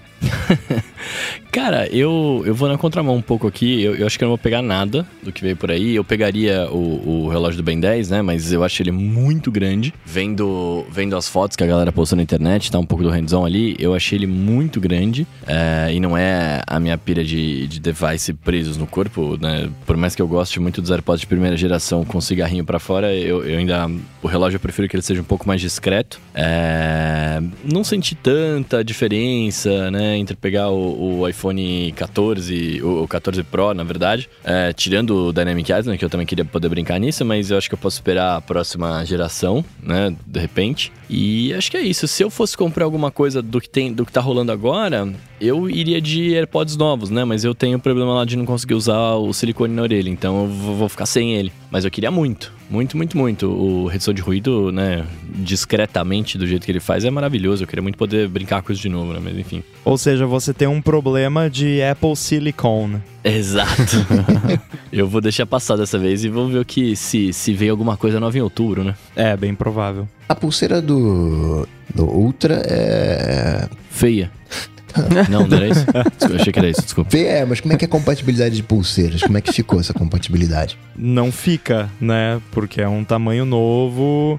A compatibilidade de pulseira do Apple Watch é meio que funciona, mas não é recomendado, eu acho. Porque, tipo, até funcionam as pulseiras em tamanhos de watch diferentes e gerações diferentes, mas não fica 100% alinhado, às vezes sobra um pouquinho ali na emenda, ou não fica tão firme. Então, de um modo geral, o ideal é você usar a pulseira que diz lá que é pro exato modelo e tamanho do seu Apple Watch. O Ultra, que é um modelo bem diferentão, eu imagino que isso seja ainda mais exacerbado, né? Posso contradizer tudo isso agora? Pode. No site da Apple tem aqui, eu tô vendo só as pulseiras do Apple Watch Ultra. Você pode comprar nos tamanhos 44, 45 e 49 milímetros. Então, tá apenas 44, ah. 45 e 49. Então, é para pra, as caixas atuais. Então, dá para comprar o...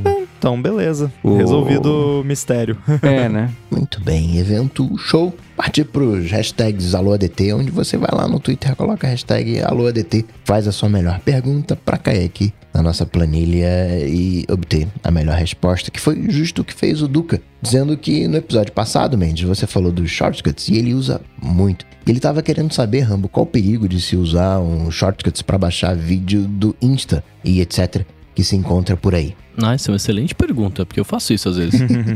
é, a, o, o, perigo vai depender de algumas coisas e eu acho que a principal delas é em qual plataforma você está usando. Imagino que a pergunta seja em relação a usar no iPhone ou no iPad. De um modo geral, no iPhone e no iPad, o poder que um shortcut tem ele é diretamente relacionado ao acesso que você dá àquele shortcut. E você tem que dar o acesso manualmente a tudo que o shortcut quer usar. Então, se o shortcut quer acessar seus contatos, você vai ter que dar acesso. Ou acesso a sites específicos e tudo mais. De um modo geral, a dica é a mesma para apps. Tipo, não sai pegando shortcut de qualquer lugar e rodando sem critério nenhum e dando tudo que é permissão sem pensar, né? Mas se você baixou de um site confiável, né? se for do Vitite, por exemplo, lá do Mac Stories, pode confiar. Pode dar permissão de tudo. Agora, se for de um site qualquer aí que você não sabe, ou um,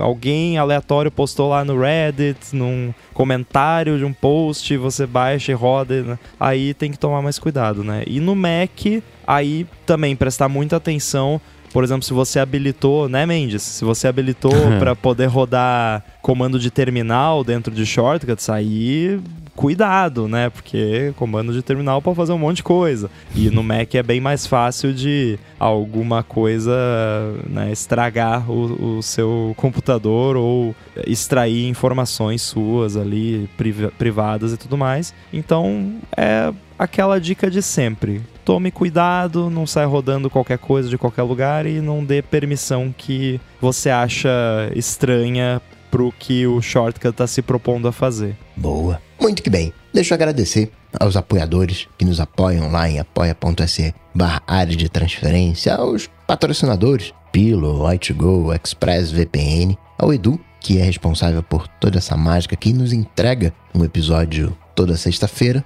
Para falar comigo, vocês sabem, só ir lá no Google, bater Coca-Tech que a gente troca uma bola, lá no Instagram, no arroba coca.tech. E Rambo, parabéns por mais esse bola de cristal. Valeu! Você pode me encontrar lá no Twitter, ganhador do Bola de Cristal, não é? Arroba underline inside. Tem o Olá Mundo também aqui na Gigahertz. E lá no Instagram, Guilherme Rambo 2. Valeu! Muito bem, eu sou MVC Mendes no Twitter, apresento aqui na Gigahertz. Segunda-feira tem episódio bacana também vindo por aí, hein? O A Fonte com Felipe Espósito. Toda quarta-feira, o Área de Trabalho com a Bia Kunze, a Garota Sem Fio. Nessa semana participei do Mac Magazine do ARP também para falar sobre o evento e todas as tardes apresento o Bolha Dev, podcast diário de tecnologia, inovação e desenvolvimento da Alura. Maravilha, eu sou arroba Bruno Casemiro lá no Twitter, TikTok e Instagram mais próximo de você. É isso aí, tudo dito e posto. A gente volta semana que vem. Falou! Valeu! Falou!